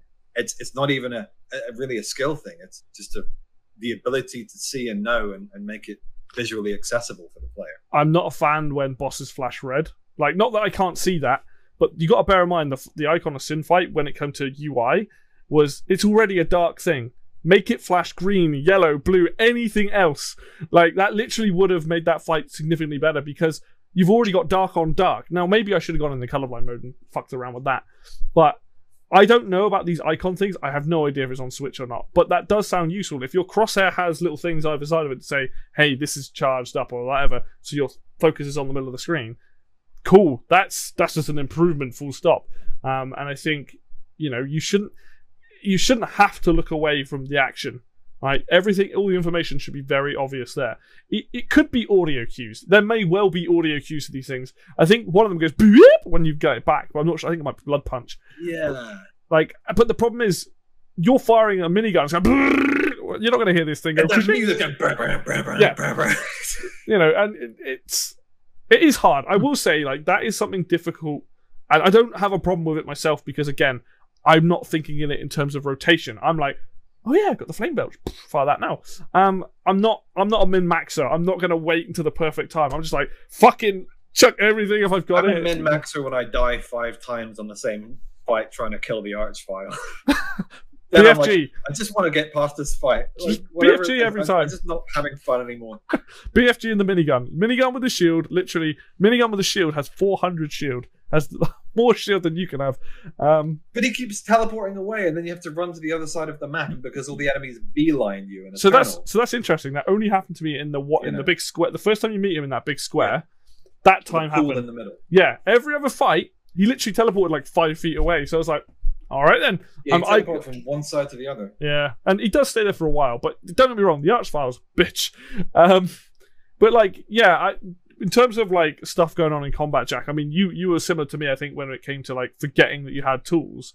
But do you mm-hmm. do you think that enhanced the gameplay? Do you think that's a problem? Like, what are your thoughts on those additions, like with like blood punch and flame belch and things like that? I think it's great to have them. Um, I didn't use all of them all the time. Um, the blood punch I used the most, and I there was only one small snag with the blood punch, um, I don't think it had a rotation charge. I think it just had a number of charges, mm. and once you ran out, you had to get them back. Um, but back the issue, I believe, was um, sometimes I would blood punch instead of fatality because they're on the same key. Because hmm. mm. that's like a melee thing.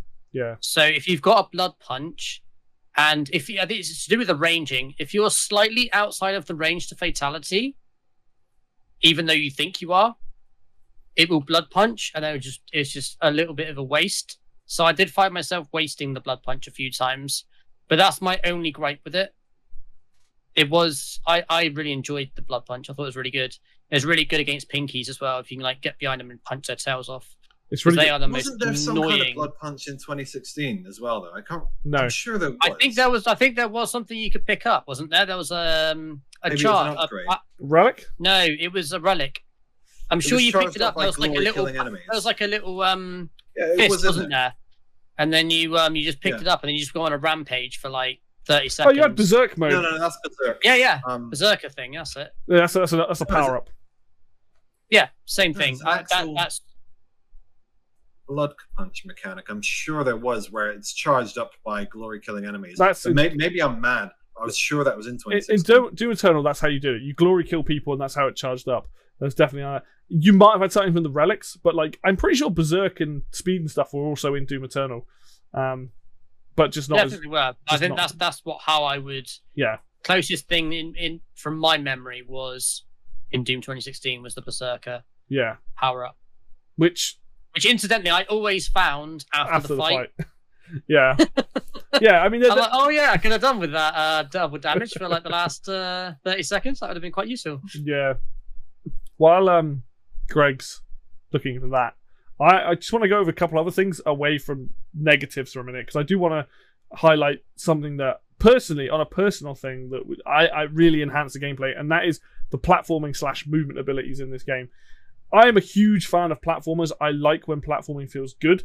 And Doom Eternal takes huge, huge steps from the original Super Mario Brothers. That might sound really dumb, but there are parts where there are spinning fire bars and you have to jump over them and then you know swing on the monkey bars. But the the the the monkey bars themselves, the double jump from right from the get go, the double dash, um, the like a lot of the platforming, like right in my wheelhouse, and also the ability to grip hold of walls, so you can like grab a wall and then jump off of it, and you could, especially in the late levels, you go massive distances. You like on these tombstones and you're flying off, and that was that was a huge improvement to me. Not because the game necessarily needed it. You, the game didn't necessarily have to go in a platforming inspired way, but to me, this is massively inspired by a lot of platforming games, and I really liked that. I liked the double dash. I think the double dash is probably the most significant upgrade in terms of combat because it meant if you weren't if you were like almost boxed into one thing, you go bam bam and like get yourself out of trouble. There were times when you would get boxed in. I got stuck by enemies sometimes. You just lose a life. It was just like, well, fuck, I shouldn't have stood there. But the ability to like jump dash, jump dash and stuff like that, and like the, the, the distance you could get, but like add that with the monkey bars, and if you had the relic, you could do that relic that would slow down time and like when you're in the air. There was some really cool things you could do with it. Now I completely understand that this is on a personal level fantastic for me. Some of those levels, like the level with the Khan Maykr on it, there is some serious platforming on that level where you're shooting through rings and you have to like line it up and then grab a wall and then jump off of stuff. And that isn't everyone's cup of tea. Right? I, I get that and I, I completely understand that, you know, 2016 doesn't really have that much platforming. It has some, but not a lot in comparison. But to me, that was awesome. I was like, oh, I got way more ways to explore. Like I sometimes would leap off the side because I had the ability to see all the secrets are. I'm like, leap off the side and then dash through a wall to get to a secret. You know, there was just so many cool things that they did with it that really enhanced the gameplay for me because I love that stuff. And you know that that was just it's a very different mechanic to 2016. I wouldn't necessarily it's like better than 2016, but it was more my flavor. I was like, oh, cool that I can jump around in the combat on the monkey bars and shoot at people, and you know, and like the ex- exploration was expanded in a way that I liked. Whereas some people aren't going to like that as much because they want it to be more grounded, and and so the combination of the double dash and a lot more of the environment to be explored with the monkey bars, the grips, things like that. That was for me a huge improvement, but not one that is necessarily better. It's just a flavor that I liked. it worked for me because I have jump bound to LB Yeah. on the gamepad. So it's very easy for me to hop around. And I, I love aerial combat in games in general. I'm a big Smash Bros. juggler, for Yeah. example. So I actually loved that in Eternal. I, I, I'm pretty sure I know what I Jack's going hate all of Eternal. I think Jack was probably not a fan of the platform. You know, having said that, we all Yeah. play, your playthrough of it though, you you did pretty good with the platforming in this game. I don't think it was that bad actually. Um, it was. I found Eternal was easier to navigate, although not in every instance. There were areas where I just got stuck for a couple of minutes trying to figure out where I'm going. But I think it did a slightly better job of kind of explaining where to go. And I did use the map a lot more in Eternal, ironically. Um, but yeah, I, the, the movement options I preferred with Doom Eternal. Not to say they were bad with um, Doom 2016. I just thought they were a little bit, you know, you could do some cooler things. I think that dash it really comes down to that. If you're used to playing the game with the dash, and I used it a lot, so it, it does. It, you notice that, and I think that was the thing that really um, opened up some opportunities and some cool things. Because I don't know, can you dash into enemies in this to stun them? Like you might have been able to. I'm not sure, but like there might be a relic or something for it. But like I know obviously you could dash through walls and things that were breakable and stuff, but um, I, th- I think that was the single handedly the thing that really really improved the the movement in the game. So yeah, ironically, that fountain fight took me ages to figure out how to dash through um that breakable wall. That took me bloody a like literally. I was walking around for a good 10, 10 to fifteen minutes. I was I went down into the water thing trying to figure out. I was like, it must be around here somewhere. I didn't realize you could dash through the water to break Yeah. a wall. I'm like, oh my god. Well, I did it. I did it by mistake. yeah. I'm like, are you fucking kidding me? Literally spent ten minutes trying to figure that out. the the the underwater sections with the toxic like suit, and you have to like oh straight up was saying out they, they were cool, but they are awfully designed. Like it's it is kind of hard to know like which switches to shoot and stuff, and like it, it didn't need to be there. I don't think like you know maybe that was the one time a tutorial would have been useful like to like dash through it, but you know um I will say the tutorials were the most annoying thing. Just every five seconds, like, oh, here's how you do this, and then it's like a little jumping challenge. I'm like, fuck off. Stop interrupting. Like there was no me. option to turn it off as well either. It's just like, yeah, I know. There was, but then I, I didn't want to miss vital information. I didn't want to miss how, how to use a new piece of equipment. But I, al- I didn't want to be told how to kill enemies. But there there is the expectation that you're going to read the tutorial, and the, the difficulty is adjusted that way. mm, And and I I did find the difficulty of Doom Eternal, um, very punishing. About halfway through, I had to turn it down to easy. Um, I, which I do never, I never do in games. I've, I've finished Dark Souls. I, I play a lot of games on hard for the challenge, but I just wasn't enjoying Eternal as much. So apart from like the the Khan Maykr fight where I actually use the Sentinel armor, and that's something I like. The game does not punish you for using that, and this is something you can use the Yeah. cheats. If you find the cheats, the game does not punish you for anything. The only time, the only place you can't use the cheats is in the um, Sentinel gates or whatever they're called, the, where you get the keys to unlock the Unmaker, the like the last gun, and like game doesn't give a fuck, and that's something I could really appreciate. It's like, hey, if you want to use infinite ammo, just go ahead. It doesn't punish you in any way, and I'm like, I've completed the game now if I want to go back and get rest of the unlocks, I'll probably just use the cheats, just because it's like kind of fun to be like a rampaging murderer through the, the game. Um, I had a point on something that I was going to bring up, and it's gone pew, at my head. So I have another point because I I know Worse, Also, isn't it? quickly, I must have gone crazy on the blood punching. I, I feel I really remember it, and when people brought it up, I was like, surely that's in 2016. I just loaded up the game, and I cannot find what the fuck I'm talking about. So yeah, there you go. You see, this is probably all blur into one. Um, yeah, I, very similar games. They're like from a graphical standpoint, it's almost like you know, if you played them back to back, you'd be like, oh, it's pretty much the same engine. If you know what I'm talking about, put it in the comments, please. Or, It's a relic. I bet say it's a I'm relic. um, I, I feel like there is something. um, while, while he's going crazy over there, one other thing I do want to bring up that again up. is, But- is I really enjoyed uh, was the level design in both games. I'm not gonna I'm not gonna compare them on this because they are the one is more linear and the exploration isn't as crazy. But Doom 2016 knows exactly what it is. It goes you can be on Mars, you can be on Hell, and those levels are they work well. Very very cool. You know you go level to level to level to level, um, and it kind of flows. You know. Doom Eternal does it, does it differently. It is much more exploration based in a lot of the levels. There's a lot of firing out of things. I mean, let's be honest. The level where you get fire into the moon through the BFG gun is fucking That's awesome. cool as fuck. That is like there are parts of One that of the game. best set pieces in games. Yeah, and like the level design You can't just shoot a hole into the into Mars. Yeah, it's like whatever it is. boosh. Great title. Uh, It's, like an Always Sunny episode title. Yeah, and it's like, and the level design to me is fantastic in both games. Like, I don't have any. I mean, there are probably going to be like, there's the level where the underwater stuff I was on about with the where you got like in the toxic suits. Yeah, But generally speaking, I like the level design in both games. Um, Doom Eternal has more locales that you go to. You go to the space station. You've got Earth. You've got Mars. You've got the Moon.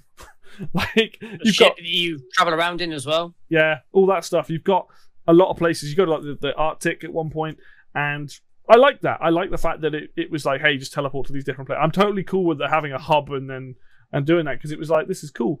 Um, and I think that the, whoever's making the level designs on both games, they just do a really fun job. All right, in the first game you got that weird like furnace one that we said was a little bit confusing, and in the second game you got like, that horrible watery one. Um, other than that, I don't really have any complaints about the level design in either game. I think they work really well. Um, I obviously have preferences to the levels I enjoyed the most, but at no point I was like, uh, was I like, oh, for fuck's sake, you know, I this is annoying or frustrating. I never had that. Um, and and that's something I just want to. I just sure there was, and I will tell you what it was in a second. I I mean- you've complained about this before. Uh, unless you mean Khan Maykr, in which case no. But yeah, go on. Yeah, um, but it's not limited to the Khan Maykr fight. In the stages, um, stages where there's more lava or damaging ground than floor. This is a first-person shooter. I have no peripherals. I, I can't see the lava to the immediate left or right of my feet. Um, there was one particular part where you had to shoot these eyes while dodging around the lava, and the eyes didn't flash or anything when I was shooting them. So for a long time, I didn't actually know that I like I'd come back to the game, so I didn't have that tutorial popping up, and I'd forgotten. But these eyes, when you shoot them, do not flash. You just have to keep shooting them, and it's like that thing where there's no health. Right? You just have to Oh! trust that you're doing That damage. that weird boss And I almost put the game back down again there. You mean that weird boss fight with the raising platforms in the lava? And there's like Yeah. four. So so yeah. this, to be honest, again, I'd already seen.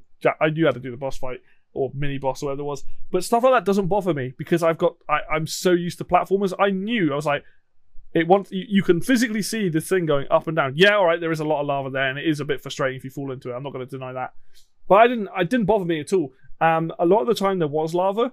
It was like usually a platforming section was like jump here, grab that, and then if there was time when you needed to look around, for the most part in the early game, it was like you could stand on a rock and you could be like, okay, I got go in that direction. I didn't have a problem with that. The only reason that the biggest problem I have with Khan Maykr is is everything else on top of the fact that you can't stand anywhere. Um, you It's know. the fact that you have to fight and platform it, because you can't. If you look down to your right, you know, I could platform easily if there's no time pressure. Fighting and platforming. yeah, Like, I, it's strange that you say that it bothered you in the Khan Maykr fight Because- because in that fight against like the the judge or whatever he's called, and you have to take out those three things, they die really easily. I, I just got the ballista out and went bam, bam, bam, you know, take a couple shots. Um, there are a couple of gargoyles that are being annoying, but there's always there was some like fire pits, but like the, there was like six or seven platforms in the lava. There was always like three raised when the, it was always switching between like three different platforms. So it was like I, I literally got in position, would fire maybe two shots, and then I just jumped to the next platform. And again, that's just my own skill of being like, I've done this shit in other games before. I know how this works. But in the Khan Maykr fight, that what that there's this might have been a problem with the Switch version because the visual indicator for that corruption stuff on the ground wasn't as obvious as it could be, and you don't realize until a little bit into the fight that the more times you hit her, the more it spreads. And like, so I had to get used to that. But the reason I didn't like that was because I'm now having to deal with being knocked off the platforms. Like I'm constantly moving more than I feel like I should have to. I shouldn't because the game wants me to stand still and shoot this person, but I've got four platforms I can stand on while I've got these drones shooting me while she's knocking me off the platforms, and it's just it, it's, it's, there's like the chaos and then there's just too much chaos. Like this is overwhelmingly not fun anymore because there's like seven different things I've got to think about, and I've got a shooter, and I've got no ammo, and it's like Right, let's not go back to the Khan Maykr too much No. we've this. But um, I want to get I want to get a Jack basically on level design because um you know we've had our thing. What do you think about the level design in these games? Um, the loca- loca- locales were awesome. Like all the different designs were really nicely done, and I guess you could say from a graphical standpoint, like you could just like take a step back and just look at the world and be like, "Damn, that looks so damn cool." Um, like very diverse as well, especially in Eternal. Like as I say, you go from like Earth, and then you go into like Hell, and and you go on a space station. Like it was very awesome. Like jaw dropping amazing. Um my only, I guess, gripes, if you will, were, were kind of some of the puzzle bits that they added in, which was a little bit unnecessary from my side. But you know, I completely understand why they were there, and Yeah. that's probably just my, you know, preference, I guess. Yeah. okay, okay, then, Greg. I'm pretty sure you've got other stuff. So, like, hit me with. I mean, I'll, I'll chime in on the presentation because other than the lava thing, I didn't really talk about yeah, the, the yeah, presentation, yeah, yeah, which sure. is just you know because for all the, the bad things I say about Eternal, um, the, these are the gripes and these are the discussions, but I still think it was a great game and the presentation. Um, obviously, it's it's not really a design thing, which is what I'm interested in, but you know. You, you cannot fault the presentation in Eternal, the, the set pieces, the giant statues. Um, yeah, but, but sorry, um, you, you want more gripes? Yeah, yeah. I was going to say, hit me with the next thing because I know you've got a lot, a list of things anyway. Um, I- I've got one other thing I I've want to talk about, but things. yeah, okay. Well, let's hit, hit me with the first Well, one. Really, the, the the second one's not a complaint. That's sound. Which I, I wanted something to be effusively happy about, which Yeah. is the sound. Let's, let's the spoil sound that effects. now. Yeah, yeah. Um, let's talk about it because we're getting to set pieces and all I- of that. I know what this is. I can't wait because I. Did you guess right? Is it story? Oh, I thought you were going to go on about arena fights. No. Um, Okay. No, I love arena fights. Um, Interesting. Story. And, and this is something that Jack brought up earlier, which is you said you, rather than puzzles, you would rather have bits of story, bits of cutscene. I I loved the presentation of the story in 2016. Um, fr from the very opening moments, they show you who Doom Guy is without telling. He, he is he is video game character. He is the player incorporated. We, you know, gamers out there will, will know the term ludo narrative dissonance. Oh no. Brief intro- introduction. It's it's when the GTA, the the player is out there murdering as a mass murderer, and then you go into a cutscene and he and it's an episode of fucking Soprano. You know that is there's a disconnect, and there's no disconnect in Doom. Um, you know, you punch demons and you flip people off, and then in the cutscenes, Doom guy punches through monitors and tells what's his face, Robot Man, Samuel. Boss Man, Eden. to go fuck himself. Exactly, just what I said. Robot Boss Man to go fuck himself. and uh, and, and that, that that's the that is exactly how it should. be. I have no Yeah. complaints with 2016, other than the fact that it was clearly under budgeted and the ending was just cut really short, and it left us with this wonderful cliff. So where's that cliffhanger going to take us? We all we all anticipated. We sat there for for years waiting to see where that would take us. And Doom Eternal starts, and you're on a mothership, and it feels like read the tie-in comics and books to find out what happened between parts one and two. It's like, okay, okay I'll, I'll go along with this because I don't really care about the story, right? You know, it's not that important, so I just go along with it. And it's like the Khan Maykrs of this very important group. The, the Doom guy is actually a very important. He's the Doom Slayer. He's went to this places, and you come to the king, and he kneels, and it's very serious. And there are all these fantasy names. Do you want a lore entry? Here are all these lore entries about how important the story is. Fuck you! Like that, that be be Doom guy from the first game. Remember the guy that like someone gave him a lore piece and he'd be like, "Fuck out of my face! I'm gonna shoot you. I'm a you know kill demons." What happened to that? Why, why are you trying to make a fantasy novel? Why are you trying to sell me tie-in books? Jack, That- I'll. I'll let you go first on this. That's all. That's all. Uh, not much to say really Okay. on that one. All right. I, I I enjoyed the story for both of them. I took them. At, I I played them in reverse anyway, so you know I didn't take it the same way. Um, and to be fair, Doom Eternal was my first entry into the Doom series, so I would have taken it more objectively at the fact that it I took it at face value rather than as a whole series. So Yeah. I can't really agree or disagree because I don't I didn't have the context when I played the game. yeah. I just played the game and enjoyed the story for what it was, and I'm like, oh, this is fucking awesome.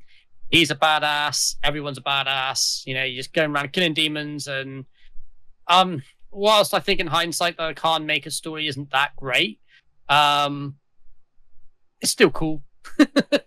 still a demon at the end of the day. You're talking about like killing demons and killing essentially what essentially is like God or a goddess or whatever. I thought that was pretty cool. Um, and then obviously Ancient Gods Part One and Two, pretty damn cool as well. Like I think it ramps up a lot. Mm. Obviously I can't speak. story. I mean, I can't speak to the. I, I know the story of the, the DLC. I've just not played through it. I watched the speed run of it actually recently. So, um, so I like what they do in 2016 with uh, Doom Guy basically being like, I don't give a fuck about this shit. There are a couple times that the game will put you in a point where you can't move or you can't get away from it. Most of the time, it kind of tells you on the fly with like Vega and Samuel being in your ear, which I think is good. And I like the lore entries being like in both games where it's like if you find the lore, it is all in those entries, all those log entries. You can go and read it whenever you want. You don't have to. Um, in the first game, you obviously get the, the demon guy, uh, who get those audio logs, which are pretty cool. But you can still run around while that's going on. I think. Um, but having played the first game, and something I really liked is I really liked Samuel Hayden. You have this big betrayal at the end of the game, and you know he's in your ear in the second one and stuff. And Not really a betrayal, though, is it? no, I mean it's obvious. Never really on the same side. I mean, the, my favorite, my absolute favorite, like story moment in Doom 2016 is where he's like, you got those four containers that you need to like uncouple. Doom guy's like looking at him and he's like kicks one, and then you get to the last one, and he's like, you don't know what you're doing, and he just smashes it, and he's like, oh my god, and he says he loses his shit with him. He's just like. You've just caused all this like time and energy put into this thing, and you just completely annihilated it. And then in the, you know you get in the second game, you've got Vega with you again. You've got um, Hayden with you, and I like that. Like Hayden's kind of telling you the story for the most part. But something that I actually did appreciate was if you were going down like the the bit before you get to the gladiator boss fight. I think you're going down a lift, and rather than show you the lift, you get this cutscene of Doom guy being dragged down the lift and like in front of this guy, and you get a few cutscenes.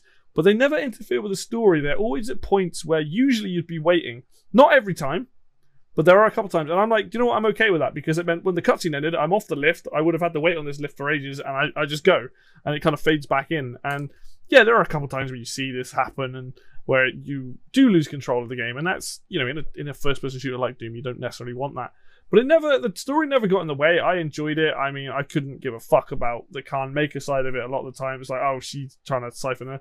But like when you meet like the um the guy that's like another Doomslayer who's like gives you the thing. Like I forgot what his name is, um, but he's like the fallen one or something. He's, he's like an, another Praetorian dude like man you, person. Hey? Man person. man person. Yeah, Yeah. um, yeah, and yeah, like, that one. and the priests they were pretty funny like not, none of the story elements ever impacted the flow of the game for me personally. I didn't have a problem with it. And if they wanted to add more story i think they did it in a fun way. And the bit where it's like you're not gonna fight you're not gonna blow a hole in the moon with the bfg you just fucking fire yourself out of it. Like there were funny moments in there. And i think that really enhanced the story uh, the the gameplay with these moments. Is it a memorable story? Not really. Like I think the expansion packs probably have more of a memorable story because of what they're setting up and what they're on about. But like it was fun. It's like an action film. Like basically what Doom is. It's like an action film with this like story no one cares about. They just want to see all the, the ripping and tearing. But it added Did, to did it. you actually understand the story of Eternal without going into all the logs and reading anything? Because I didn't, and Yeah. I, I had after a certain point had no inclination to. Yeah, Whereas yeah. 2016, I, I just understood it. Yeah, yeah, yeah. It's basically hell is now on Earth because these Khan Maykrs are trying to absorb energy without destroying their own planet, and because and then they're trying to ri- rise the i- icon of sin. I can't remember the exact reason for that, but like your whole thing is like, oh, I need to stop the invasion of Earth. And then once you do that, you're like, oh, I need to go and deal with this Khan Maykr who keeps summoning shit and like trying to destroy our planet. And that's what Doom Guy's doing. And along the way, you find out his history of being like, he was a dude who was brought to this planet, he was trained. And that's kind of what the Berserkers are, uh, the Marauders are about. They're kind of like, hey, he used to be one of us, you know, and they're, they're trying to stop him because he's going I against. don't shit on it anymore. No, I would say he's just going against what he was technically designed for, and he, he's he, the whole thing with Doom guy or Doom Marine, Doom Slayer, whatever you want to call him, is that he's like the protector of Earth. He doesn't give a fuck about doing it peacefully. That's not his job. He's like, I need the demons. I need to kill demons, and you do get a little bit of dialogue from him, which I will admit was weird. I don't think he's ever spoken in a game up until this point, but Okay. 3 he does. oh, he does in free, does he?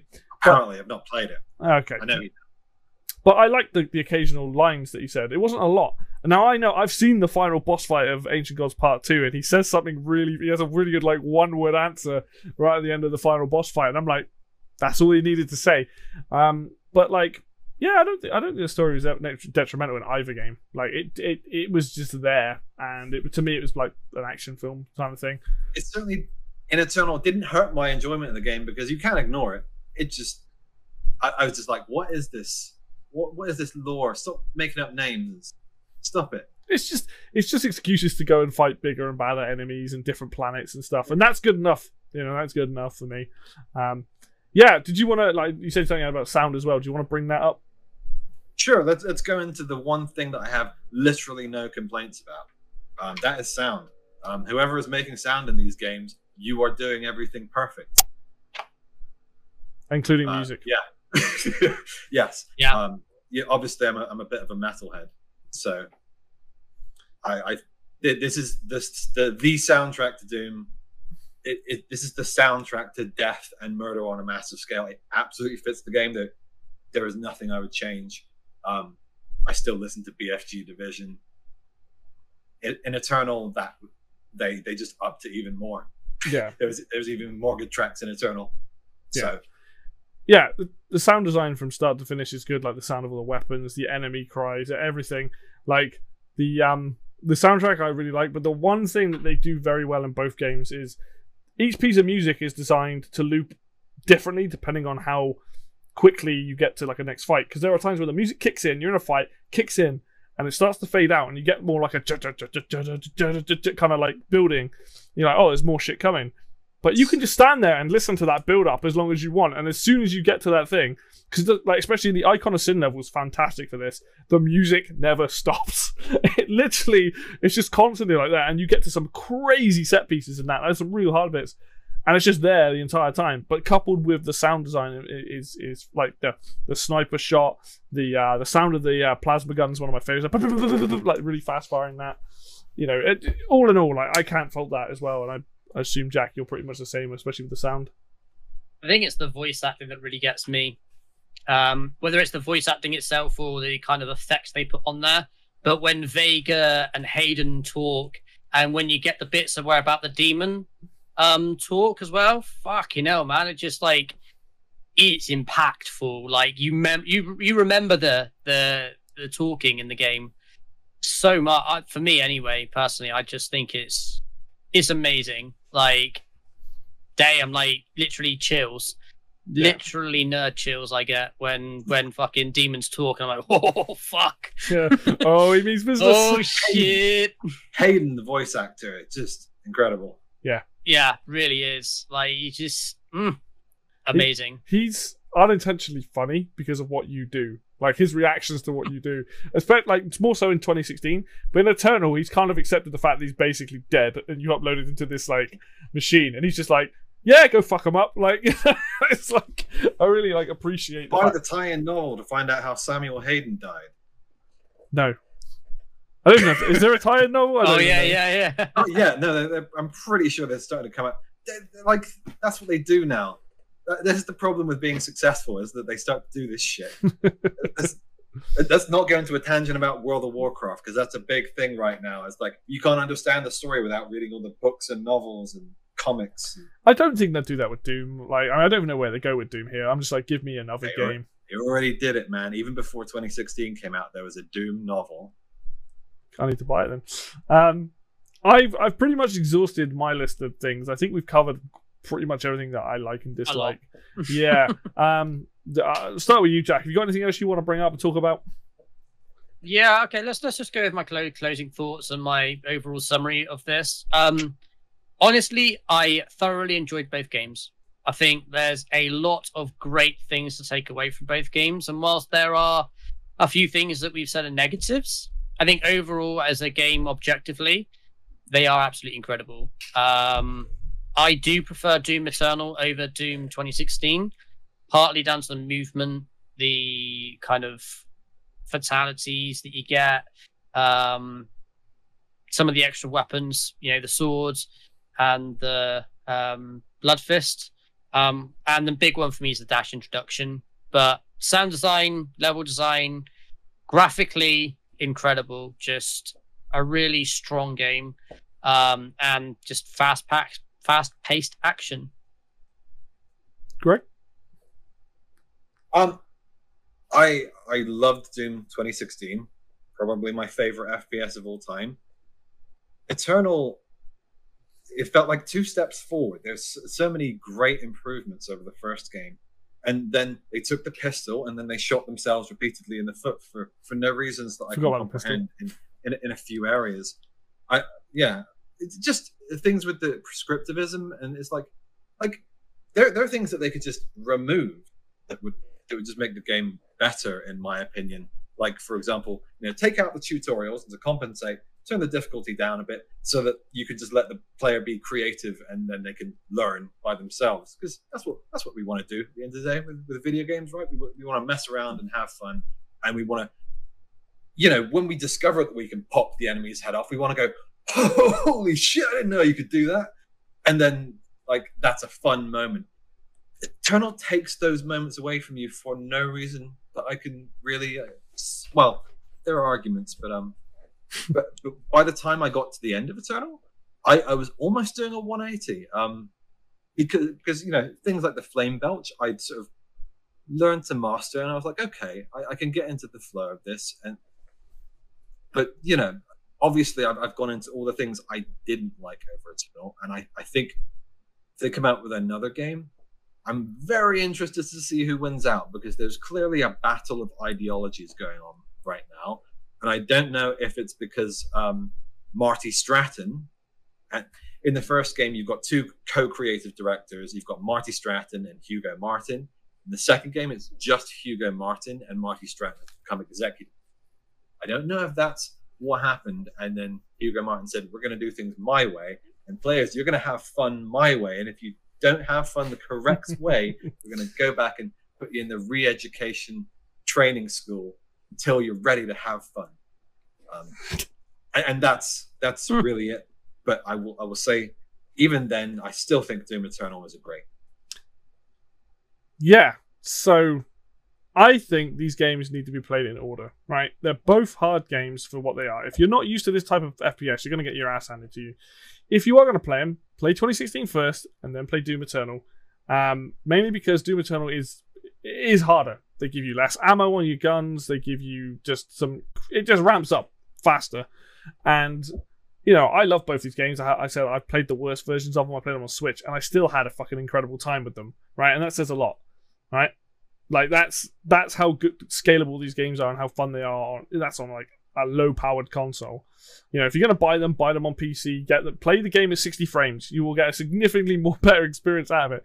But when it comes to the games, like 2016 is the one of the best introductories into Doom.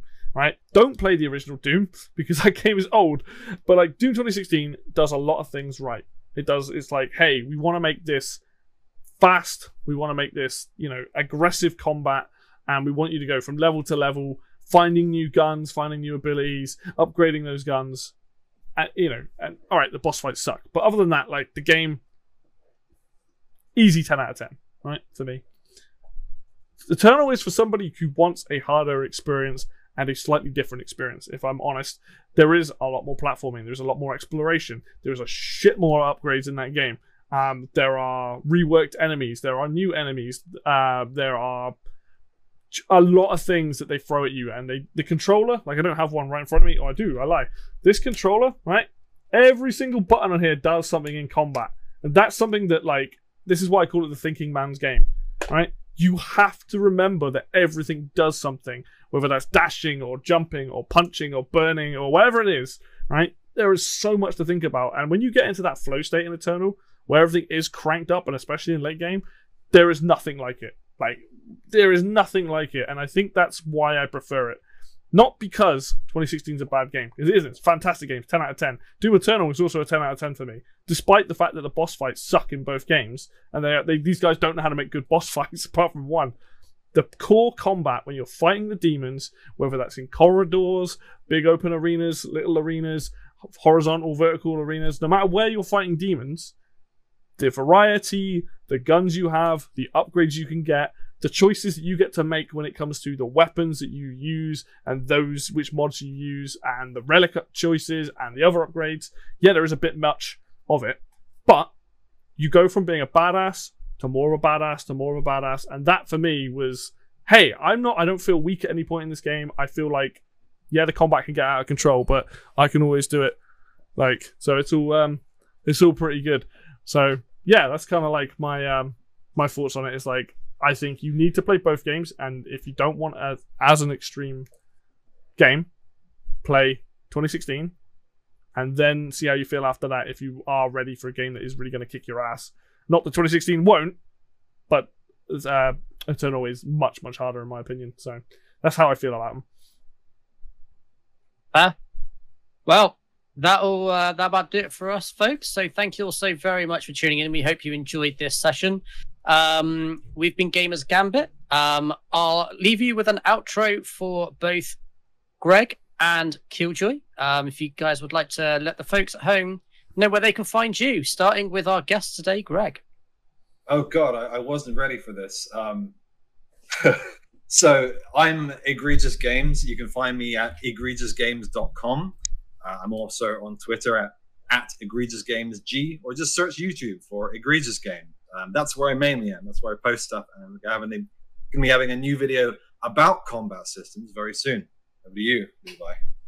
Yeah, I mean, if you've watched any of this stuff, you know where I live. I live over the Engineering Bay on YouTube. Uh, do a lot more retro content. I do a lot of opinion-based content. Um, plenty of other shows and stuff. And hey, going along nicely. Very happy with that. I do have a Twitter and a Facebook, so just check out the at the Engineering Bay on Twitter and at the Engineering Bay on Facebook if you want to get involved over there. And uh, hopefully see some of you guys soon. Absolutely. Thank you both. And um, yeah, or the just link to the description. Sorry, the link to their channels will be in the description below. Get it right. Um, and yeah, um, please do let us know your thoughts in the comment section below. We'd love to hear your thoughts. And as always, until the next time. Peace.